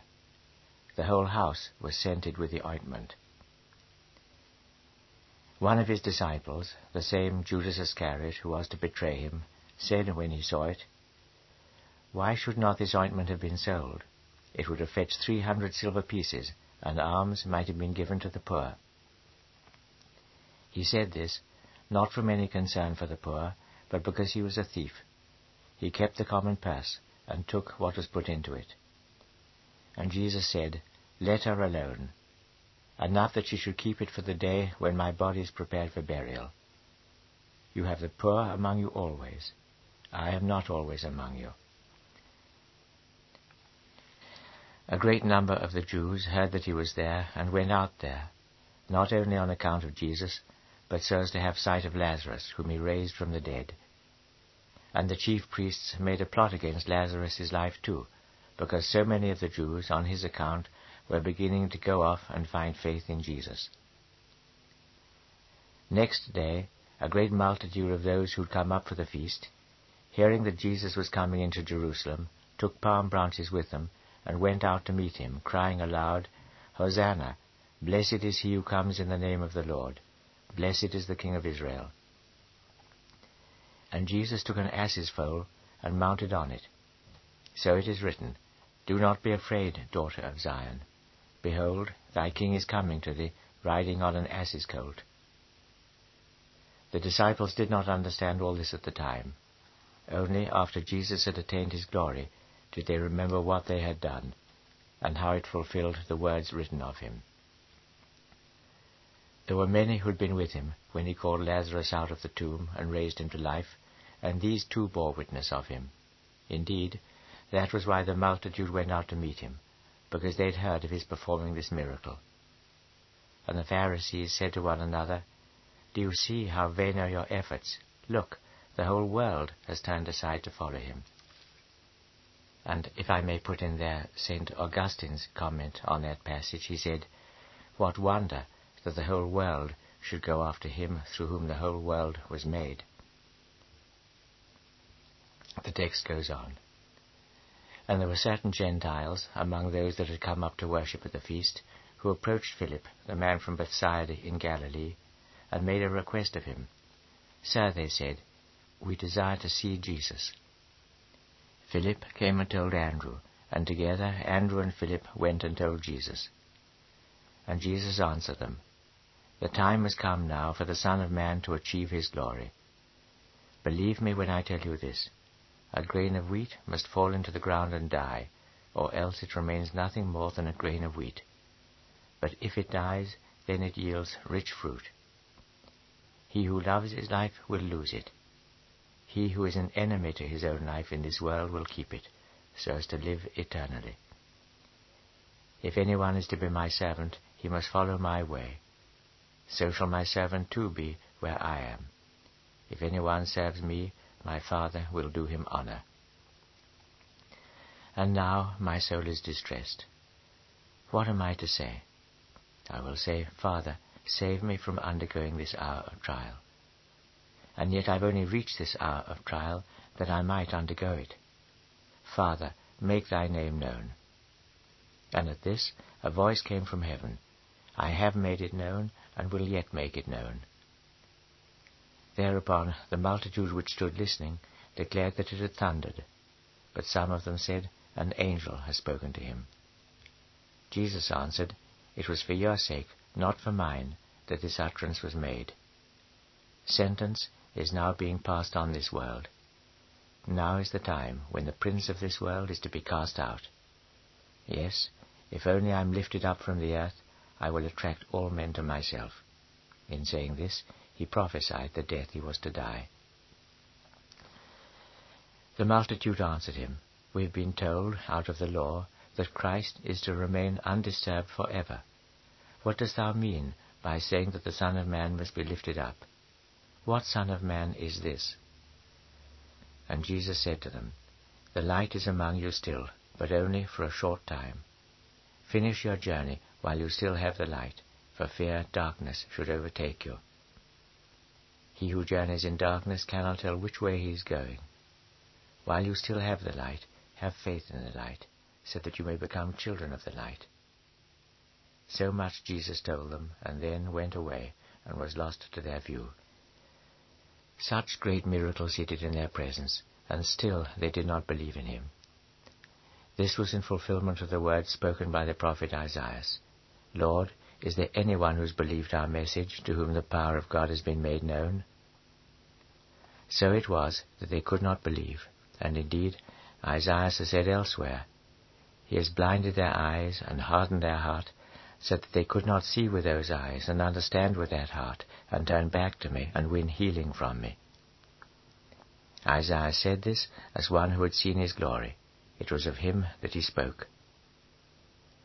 There were, for all that, many of the rulers who had learned to believe in him, but they would not profess it because of the Pharisees, afraid of being forbidden the synagogue.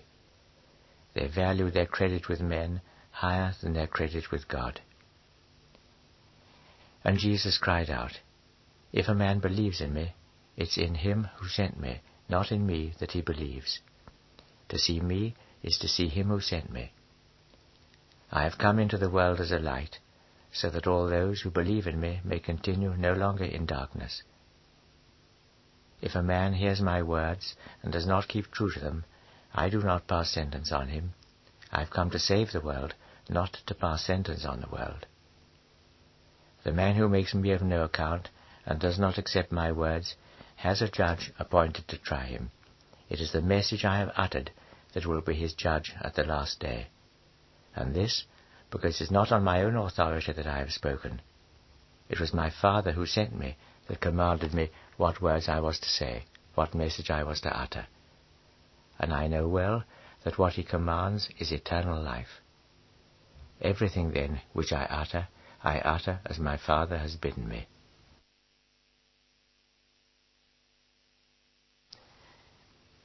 Before the Paschal feast began, Jesus already knew that the time had come for his passage from this world to the Father. He still loved those who were his own, whom he was leaving in the world, and he would give them the uttermost proof of his love. Supper was over, and the devil had already put it into the heart of Judas, son of Simon the Iscariot, to betray him. Jesus knew well that the Father had left everything in his hands, knew it was from God that he came, and to God that he went. And now, rising from supper, he laid his garments aside, took a towel, and put it about him. And then he poured water into the basin, and began to wash the feet of his disciples, wiping them with the towel that girded him. So when he came to Simon Peter, Peter asked him, Lord, is it for thee to wash my feet? Jesus answered him, it is not for thee to know now what I am doing, but thou wilt understand it afterwards. Peter said to him, I will never let thee wash my feet. And Jesus answered him, If I do not wash thee, it means that thou hast no companionship with me. Then, Lord, said Peter, wash my hands and my head too, not only my feet. But Jesus told him, A man who has bathed does not need to do more than wash the stains from his feet. He is clean all over. And you are clean now, only not all of you. He knew who his betrayer was. That was why he said, You are not all clean. Then, when he had finished washing their feet and put on his garments, he sat down again and said to them, Do you understand what it is I have done to you? You hail me as the Master and the Lord, and you're right. It is what I am. Why then, if I have washed your feet, I, who am the Master and the Lord, you in your turn ought to wash each other's feet. I have been setting you an example, which will teach you in your turn to do what I have done for you. Believe me, no slave can be greater than his master, no apostle greater than he by whom he was sent. Now that you know this, blessed are you if you perform it. I am not thinking of all of you when I say this. I know who are the men I have chosen. Well, it remains for the passage in Scripture to be fulfilled. The man who shared my bread has lifted his heel to trip me up. I am telling you this now, before it happens, so that when it happens you may believe it was written of me. Believe me when I tell you this. The man who welcomes one whom I send welcomes me, and the man who welcomes me welcomes him who sent me. After saying so much, Jesus bore witness to the distress he felt in his heart. Believe me, he said, believe me, one of you is to betray me. And the disciples looked at one another, at a loss to know which of them he meant. Jesus had one disciple whom he loved, who was now sitting with his head against Jesus' breast. I'll give Monsignor Knox's footnote on that verse. He says, The ancients did not sit as we do over meals, but reclined, leaning on the left elbow. In this verse, we are simply told that St. John, lying at our Lord's right, found his head nearly at a level with his breast. Then he leans back to speak to him with his head actually resting upon it. That St. Peter should have had to communicate by signs probably means that he was sitting on the further side of our Lord, that is, in the place of honor at his left. I'll read that verse again. Jesus had one disciple whom he loved, who was now sitting with his head against Jesus' breast. To him, therefore, Simon Peter made a sign and asked him, Who is it he means? And he, leaning his head back upon Jesus' breast, asked him, Lord, who is it? Jesus answered, It is the man to whom I give this piece of bread which I am dipping in the dish. Then he dipped the bread and gave it to Judas, the son of Simon, the Iscariot. The morsel once given, Satan entered into him, and Jesus said to him, Be quick on thy errand. None of those who sat there could understand the drift of what he said. Some of them thought, since Judas kept the common purse, that Jesus was saying to him, Go and buy what we need for the feast, or bidding him give some alms to the poor. He, as soon as he received the morsel, had gone out, and now it was night. When he had gone out, Jesus said, Now the Son of Man has achieved his glory, and in his glory God is exalted. Since in his glory God is exalted, it is for God to exalt him in his own glory, and exalt him without delay. It's only for a short time that I am with you, my children. You will look for me, and now I have to tell you what I once told the Jews. You cannot reach the place where I am. I have a new commandment to give you, that you are to love one another, that your love for one another is to be like the love I have borne you. The mark by which all men will know you for my disciples will be the love you bear one another. Simon Peter said to him, Lord, where art thou going? Jesus answered him, I am going where thou canst not follow me now, but shalt follow me afterwards. Lord, Peter said to him, why cannot I follow thee now? I am ready to lay down my life for thy sake. Thou art ready, answered Jesus, to lay down thy life for my sake? Believe me, by cockcrow thou wilt thrice disown me. Do not let your heart be distressed. As you have faith in God, have faith in me. There are many dwelling places in my Father's house. Otherwise should I have said to you, I am going away to prepare a home for you. And though I do go away to prepare you a home, I am coming back, and then I will take you to myself, so that you too may be where I am. And now you know where it is I am going, and you know the way there. Thomas said to him, But Lord, we do not know where thou art going. How are we to know the way there? Jesus said to him, I am the way. I am truth and life. Nobody can come to the Father except through me. If you had learnt to recognize me, you would have learnt to recognize my Father too. From now onwards, you are to recognize him. You have seen him. At this, Philip said to him, Lord, let us see the Father. That is all we ask. What, Philip? Jesus said to him. Here am I, who have been all this while in your company. Hast thou not learnt to recognize me yet? Whoever has seen me has seen the Father. What dost thou mean by saying, Let us see the Father? Do you not believe that I am in the Father, and the Father is in me? The words I speak to you are not my own words, and the Father who dwells continually in me achieves in me his own acts of power. If you cannot trust my word when I tell you that I am in the Father and the Father is in me, let these powerful acts themselves be my warrant. Believe me when I tell you this. The man who has learnt to believe in me will be able to do what I do. Nay, he will be able to do greater things yet.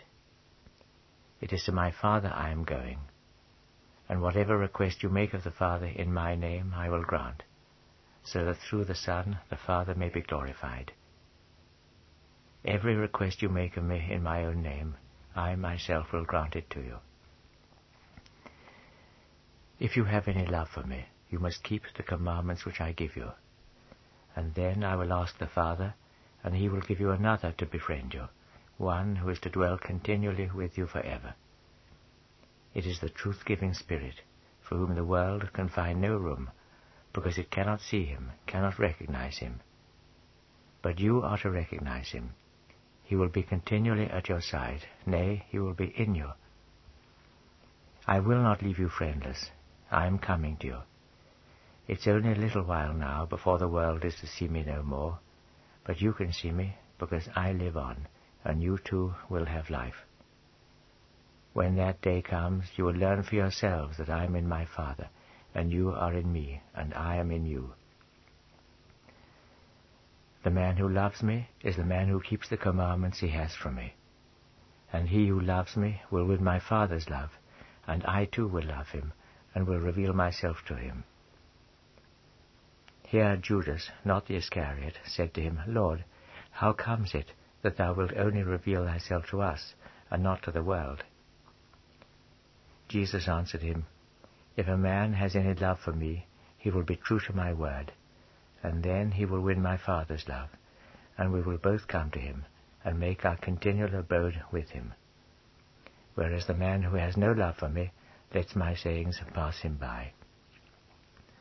And this word, which you have been hearing from me, comes not from me, but from my Father who sent me. So much converse I have held with you, still at your side. He who is to befriend you, the Holy Spirit, whom the Father will send on my account, will in his turn make everything plain, and recall to your minds everything I have said to you. Peace is my bequest to you, and the peace which I give you is mine to give. I do not give peace as the world gives it. Do not let your heart be distressed, or play the coward. You've heard me say that I am going away and coming back to you. If you really loved me, you would be glad to hear that I'm on my way to my Father. My Father has greater power than I. I've told you of this before it happens, so that when it happens you may learn to believe.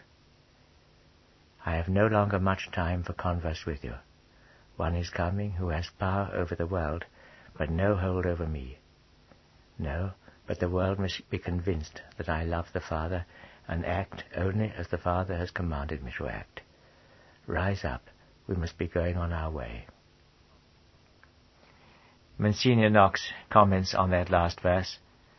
Some think that after announcing his departure, our Lord still lingered talking to the apostles. Others, that they left the cenacle at this point, and that the words recorded in the three chapters which follow were spoken on the way to Gethsemane.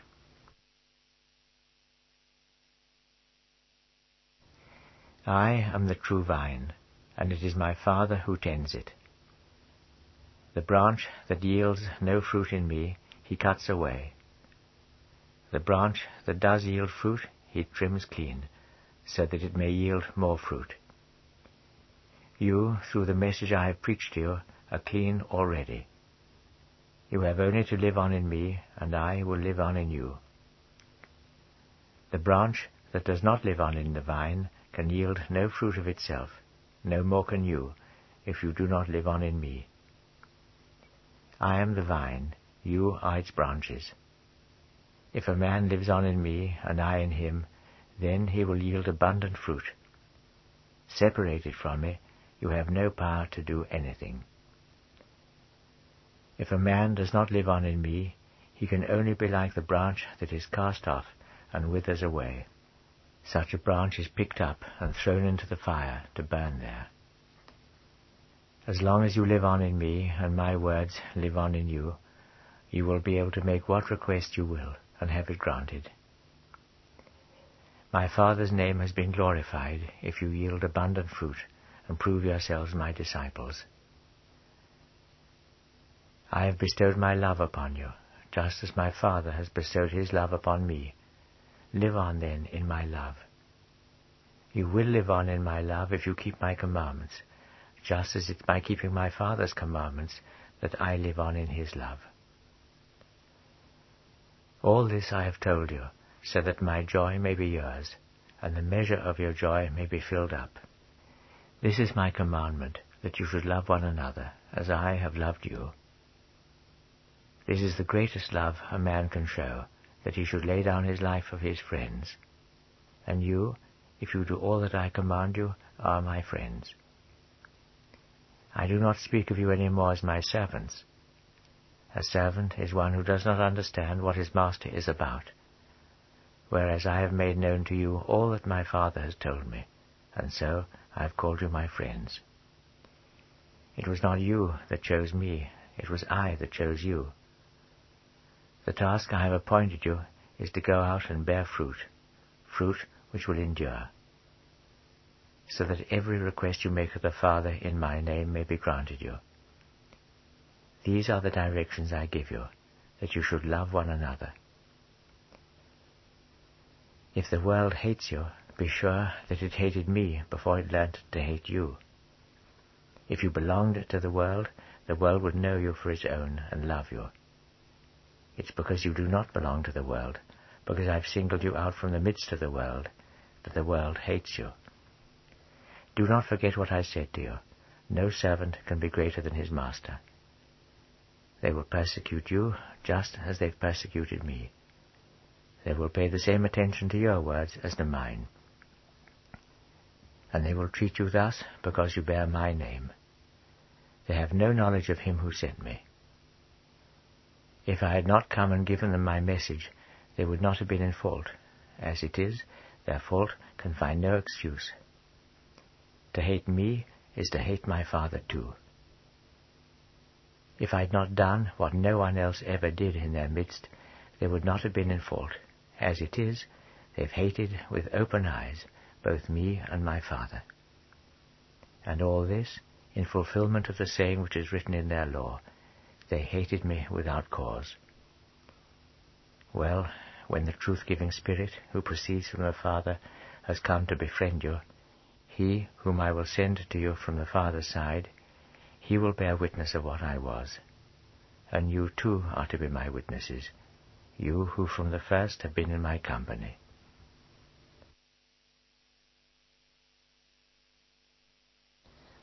I have told you this so that your faith may not be taken unawares. They will forbid you the synagogue. Nay, the time is coming when anyone who puts you to death will claim that he is performing an act of worship to God. Such things they will do to you because they have no knowledge of the Father or of me. And I've told you this, so that when the time comes for it to happen, you may remember that I told you of it. If I did not tell you of it from the first, it was because I was to be still in your company. Now I am going back to him who sent me. None of you is asking me, where is it thou art going? So full are your hearts with sorrow at my telling you this. Monsignor Knox puts a footnote there. He quotes our Lord's words, None of you is asking me, and says, That is any longer. St. Peter had asked this question, but now it would appear that the disciples have lost their interest in our Lord's movements, and given themselves up to useless sorrowing over his departure. The text goes on. And yet, I can say truly that it's better for you I should go away. He who is to befriend you will not come to you unless I do go. But if only I make my way there, I will send him to you.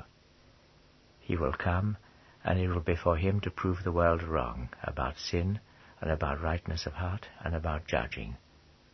About sin, they have not found belief in me. About rightness of heart, I am going back to my Father, and you are not to see me any more. About judging, he who rules this world has had sentence passed on him already. I have still much to say to you, but it's beyond your reach as yet. It will be for him, the truth-giving Spirit, when he comes, to guide you into all truth. He will not utter a message of his own. He will utter the message that has been given to him, and he will make plain to you what is still to come. And he will bring honor to me, because it's from me that he will derive what he makes plain to you. I say that he will derive from me what he makes plain to you, because all that belongs to the Father belongs to me. After a little while you will see me no longer, and again after a little while you will have sight of me, because I am going back to the Father. Upon this some of his disciples said to one another, What does this mean that he is saying to us, After a little while you will see me no longer, and again after a little while you will have sight of me, and then because I am going back to my Father. What is this little while he speaks of? they asked. We cannot understand what he means by it. Jesus, knowing that they were eager to question him, said to them, You are wondering among yourselves over what I have been saying. After a little while you will see me no longer, and again after a little while you will have sight of me. Believe me when I tell you this. You will weep and lament while the world rejoices. You will be distressed, but your distress shall be turned into joy. A woman in childbirth feels distress because now her time has come. But when she's born her child, she does not remember the distress any longer. So glad is she that a man has been born into the world. So it is with you. You are distressed now, but one day I will see you again, and then your hearts will be glad, and your gladness will be one which nobody can take away from you. When that day comes, you will not need to ask anything of me. Believe me, you have only to make any request of the Father in my name, and he will grant it to you. Until now, you have not been making any requests in my name. Make them, and they will be granted, to bring you gladness in full measure. I've been telling you this in parables. Now comes the hour when I will speak to you in parables no longer, but tell you openly about the Father. At the time I speak of, you will make your request in my name. And there's no need for me to tell you that I will ask the Father to grant them to you, because the Father himself is your friend, since you have become my friends, and have learnt to believe that I came from God. It was from the Father I came out when I entered the world, and now I am leaving the world and going on my way to the Father. Hereupon his disciples said to him, Why, now thou art speaking openly enough. This is no parable thou art uttering. Now we can be sure that thou knowest all things, not needing to wait till thou art asked. This gives us faith that thou wast sent by God. You have faith now, Jesus answered. Behold, the time is coming, nay, has already come, when you are to be scattered, each of you taking his own path, and to leave me alone. And yet I'm not alone, because the Father is with me. I've said this to you, so that in me you may find peace. In the world you will only find tribulation, but take courage. I have overcome the world. Thus Jesus spoke to them, and then, lifting up his eyes to heaven, he said, Father, the time has come. Give glory now to thy Son, that thy Son may give the glory to thee. Thou hast put him in authority over all mankind, to bring eternal life to all those thou hast entrusted to him. Eternal life is knowing thee who art the only true God, and Jesus Christ whom thou hast sent. I have exalted thy glory on earth by achieving the task which thou gavest me to do. Now, Father, do thou exalt me at thy own side in that glory which I had with thee before the world began. I have made thy name known to the men whom thou hast entrusted to me, chosen out of the world. They belonged to thee and have become mine through thy gift, and they have kept true to thy word. Now they have learnt to recognize all the gifts thou gavest me as coming from thee. I have given them the message which thou gavest to me, and they, receiving it, recognized it for truth that I came from thee and found faith to believe that it was thou who didst send me. It is for these I pray. I am not praying for the world, but for those whom thou hast entrusted to me. They belong to thee, as all I have is thine, and all thou hast is mine, and in them my glory is achieved. I am remaining in the world no longer, but they remain in the world, while I am on my way to thee. Holy Father, keep them true to thy name, thy gift to me, that they may be one as we are one. As long as I was with them, it was for me to keep them true to thy name, and I have watched over them, so that only one has been lost, he whom perdition claimed for its own, in fulfillment of the Scripture. But now I am coming to thee, and while I am still in the world, I am telling them this, so that my joy may be theirs, and reach its full measure in them. I have given them thy message, and the world has nothing but hatred for them, because they do not belong to the world, as I too do not belong to the world. I am not asking that thou shouldst take them out of the world, but that thou shouldst keep them clear of what is evil. They do not belong to the world, as I too do not belong to the world. Keep them holy, then, through the truth. It is thy word that is truth. Thou hast sent me into the world on thy errand, and I have sent them into the world on my errand. And I dedicate myself for their sakes, that they too may be dedicated through the truth. It's not only for them that I pray. I pray for those who are to find faith in me through their word, that they may all be one, that they too may be one in us, as thou, Father, art in me, and I in thee, so that the world may come to believe that it is thou who hast sent me. And I have given them the privilege which thou gavest to me, that they should all be one, as we are one, that while thou art in me, I may be in them, and so they may be perfectly made one. So let the world know that it is thou who hast sent me, and that thou hast bestowed thy love upon them, as thou hast bestowed it upon me. This, Father, is my desire, that all those whom thou hast entrusted to me may be with me where I am, so as to see my glory, thy gift made to me in that love which thou didst bestow upon me before the foundation of the world.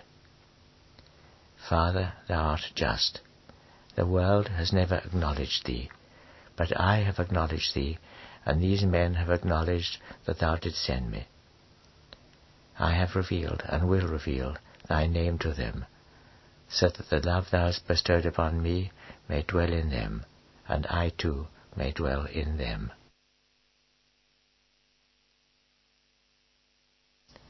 All this Jesus said, and now with his disciples he went out across the Kedron valley. Here there was a garden into which he and his disciples went. Judas, his betrayer, knew the place well Jesus and his disciples had often foregathered in it. There then Judas came, accompanied by the guard, and officers sent by the chief priests and Pharisees, with lanterns and torches and weapons. So Jesus, knowing well what was to befall him, went out to meet them. Who is it, he asked, you are looking for? Jesus of Nazareth, they answered. And he told them, I am Jesus of Nazareth and there was Judas his betrayer standing in their company. When he said to them, I am Jesus of Nazareth, they all shrank back and fell to the ground. So once more Jesus asked them, Who is it you are looking for? And when they said, Jesus of Nazareth, he answered, I've told you already that I am Jesus. If I am the man you are looking for, let these others go free.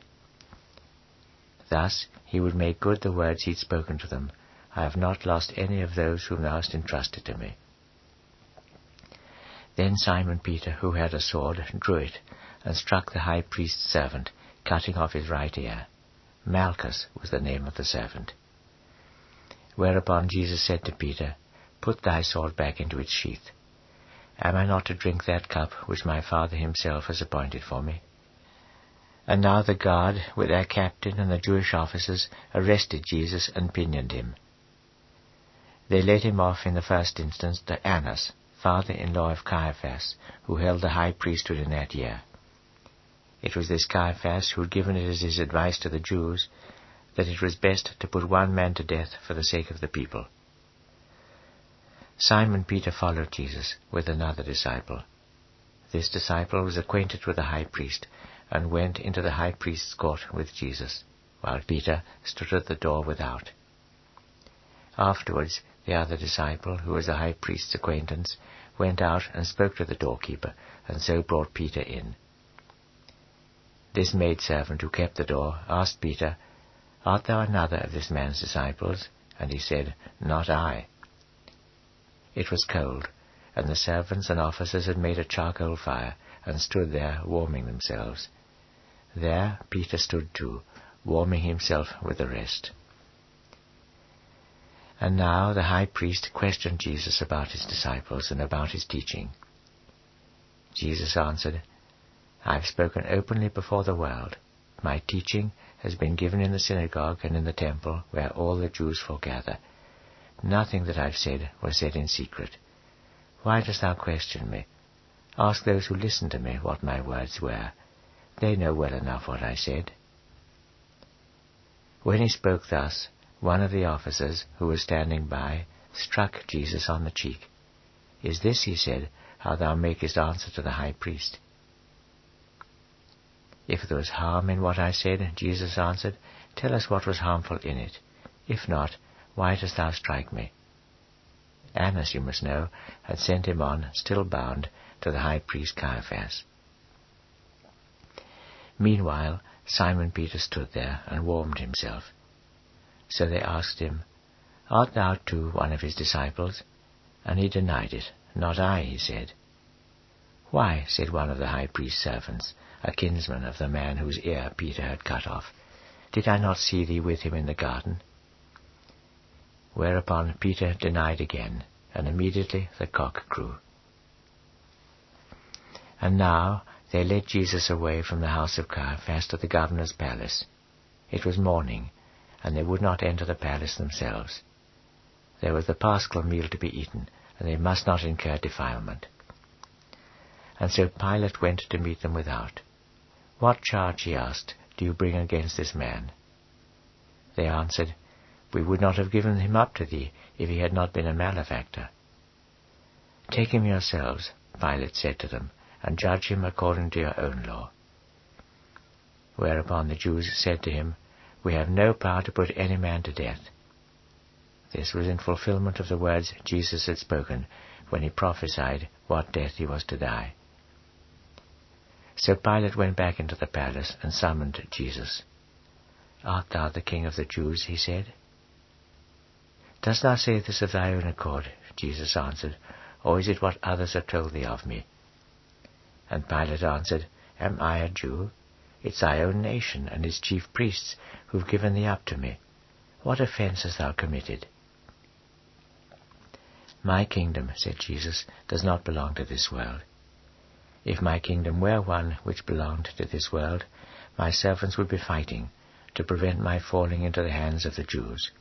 But no, my kingdom does not take its origin here. Thou art a king then? Pilate asked. And Jesus answered, It is thy own lips that have called me a king. What I was born for, what I came into the world for, is to bear witness of the truth. Whoever belongs to the truth listens to my voice. Pilate said to him, What is truth? And with that he went back to the Jews again and told them, I can find no fault in him. You have a custom of demanding that I should release one prisoner at Paschal time.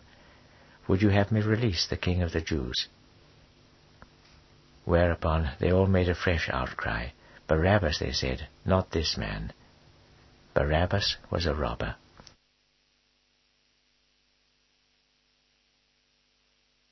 Then Pilate took Jesus and scourged him.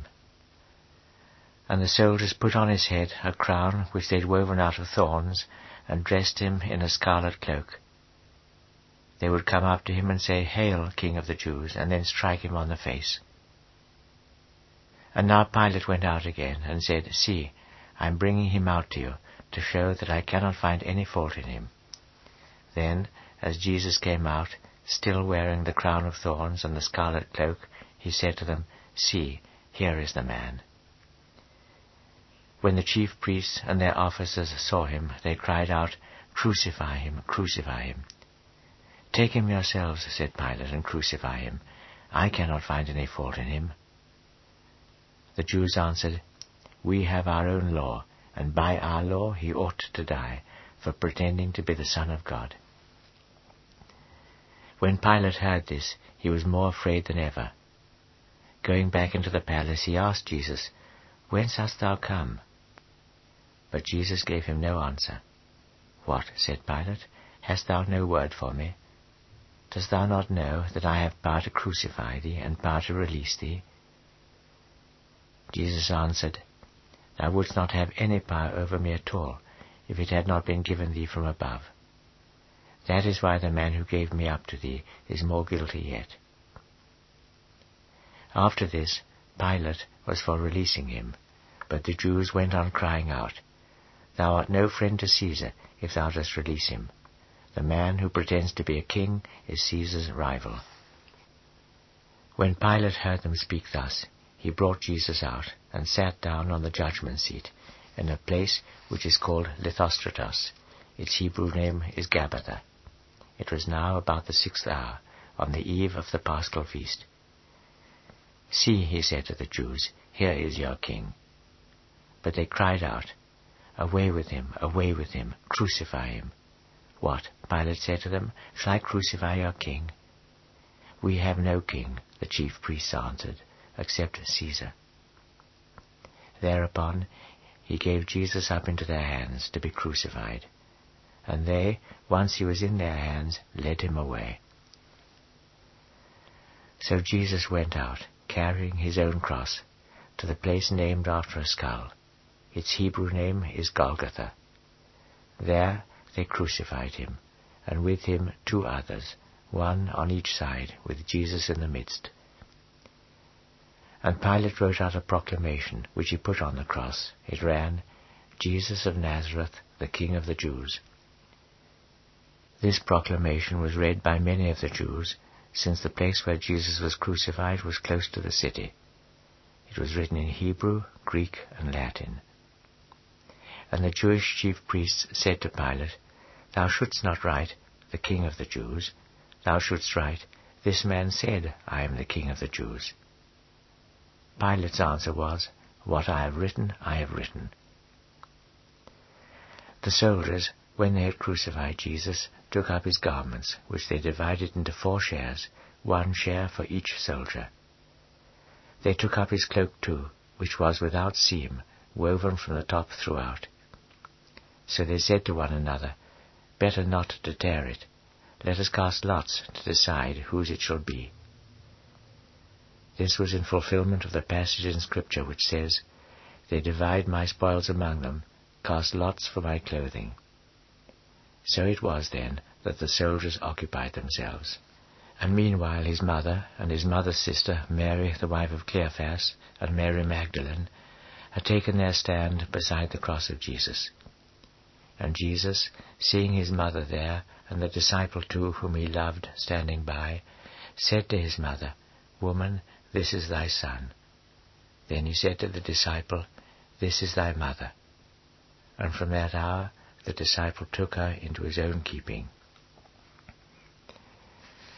And now Jesus knew well that all was achieved which the Scripture demanded for its accomplishment, and he said, I am thirsty. There was a jar there full of vinegar. So they filled a sponge with the vinegar and put it on a stick of hyssop and brought it close to his mouth. Jesus drank the vinegar and said, It is achieved. Then he bowed his head and yielded up his spirit. The Jews would not let the bodies remain crucified on the Sabbath, because that Sabbath day was a solemn one.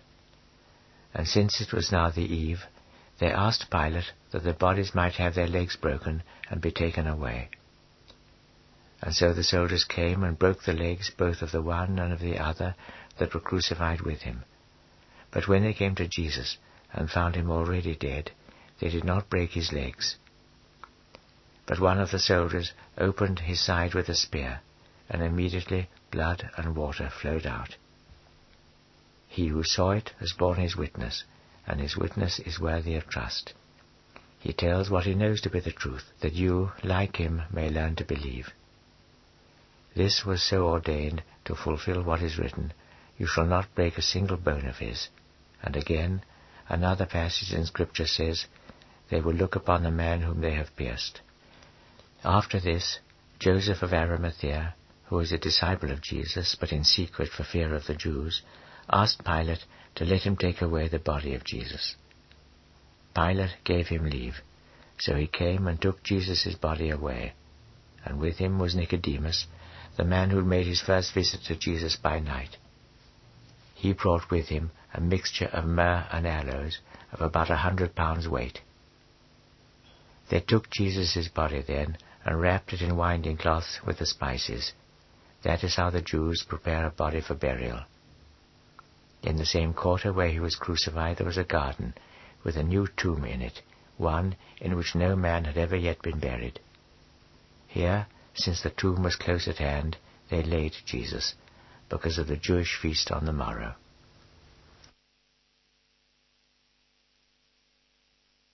Early in the morning, on the first day of the week, while it was still dark, Mary Magdalene went to the tomb and found the stone moved away from the tomb door.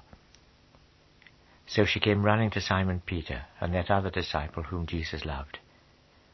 They have carried the Lord away from the tomb, she said to them, and we cannot tell where they have taken him.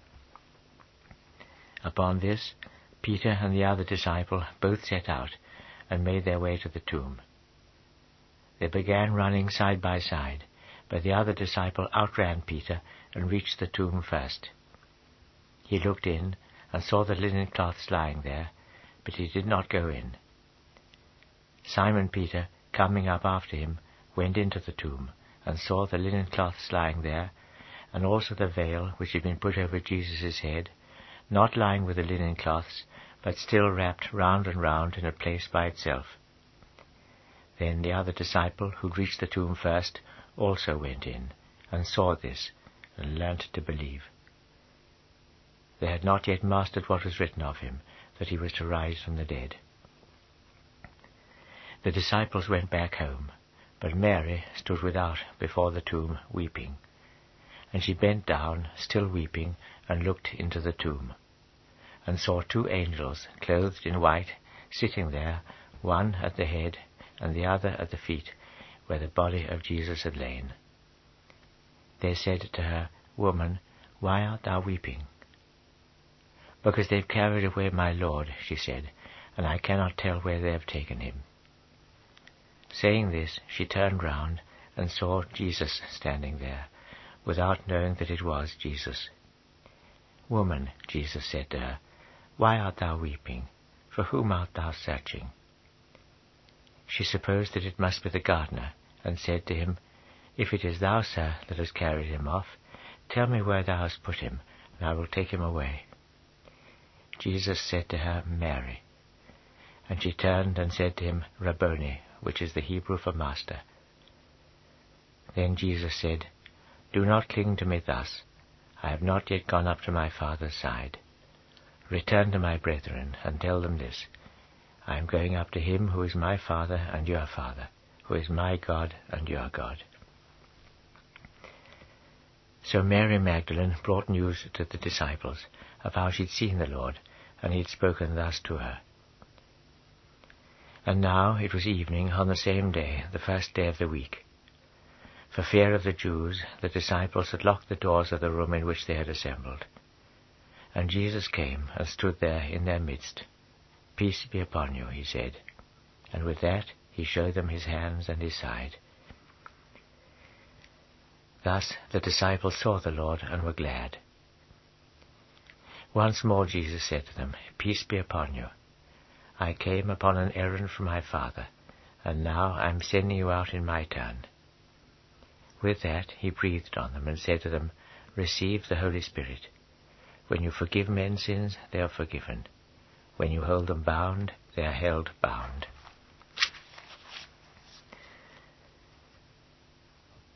There was one of the twelve, Thomas, who is also called Didymus, who was not with them when Jesus came. And when the other disciples told him, We have seen the Lord, he said to them, Until I have seen the mark of the nails on his hands, until I put my finger into the mark of the nails, and put my hand into his side, you will never make me believe. So eight days afterwards, once more the disciples were within, and Thomas was with them and the doors were locked. Jesus came and stood there in their midst. Peace be upon you, he said. Then he said to Thomas, Let me have thy finger. See, here are my hands. Let me have thy hand. Put it into my side. Cease thy doubting, and believe. Thomas answered, Thou art my Lord and my God. And Jesus said to him, Thou hast learned to believe, Thomas, because thou hast seen me. Blessed are those who have not seen, and yet have learned to believe. There are many other miracles Jesus did in the presence of his disciples, which are not written down in this book.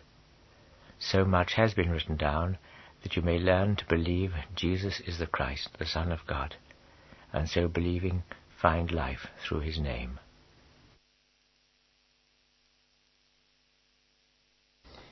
Jesus appeared to his disciples again afterwards at the Sea of Tiberias, and this is how he appeared to them.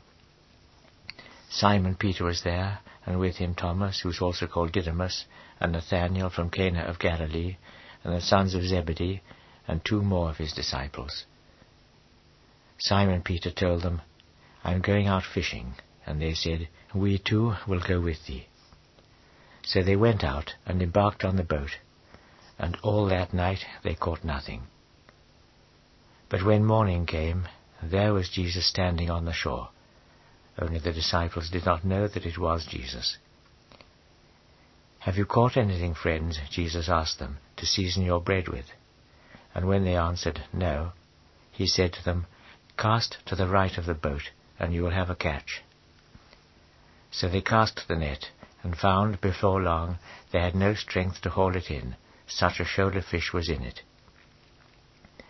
Whereupon the disciple whom Jesus loved said to Peter, It is the Lord.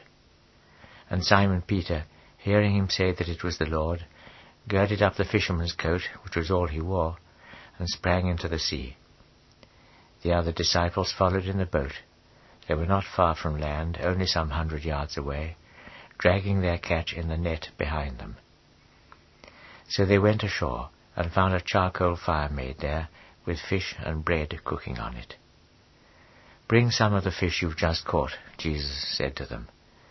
And Simon Peter, going on board, hauled in the net to land. It was loaded with great fish, a hundred and fifty-three of them, and with all that number the net had not broken. When Jesus said to them, Come and break your fast, none of the disciples ventured to ask him, Who art thou? knowing well that it was the Lord. So Jesus came up and took bread, which he gave to them, and fish as well. Thus Jesus appeared to his disciples a third time, after his rising from the dead. And when they'd eaten, Jesus said to Simon Peter, Simon, son of John, dost thou care for me more than these others? Yes, Lord, he told him, thou knowest well that I love thee. And he said to him, Feed my lambs. And again, a second time, he asked him, Simon, son of John, dost thou care for me? Yes, Lord, he told him, thou knowest well that I love thee. And he said to him, Tend my shearings. Then he asked him a third question, Simon, son of John, dost thou love me? Peter was deeply moved when he was asked a third time, Dost thou love me? And said to him, Lord, thou knowest all things, thou canst tell that I love thee. Jesus said to him, Feed my sheep. Believe me when I tell thee this. As a young man, thou wouldst gird thyself and walk where thou hadst the will to go. But when thou hast grown old, another shall gird thee, and carry thee where thou goest, not of thy own will. So much he told him, prophesying the death by which he was to glorify God. And with that he said to him, Follow me. Peter turned and saw the disciple whom Jesus loved following him the same who leant back on his breast at supper and asked, Who is it that is to betray thee? Seeing him, Peter asked Jesus, And what of this man, Lord? Jesus said to him, If it is my will that he should wait till I come, what is it to thee? Do thou follow me. That was why the story went round among the brethren that this disciple was not to die. But Jesus did not say, He is not to die. He said, if it is my will that he should wait till I come, what is it to thee? It is the same disciple that bears witness of all this, and has written the story of it, and we know well that his witness is truthful. There is much else besides that Jesus did. If all of it were put in writing, I do not think the world itself would contain the books which would have to be written. The end of the Gospel.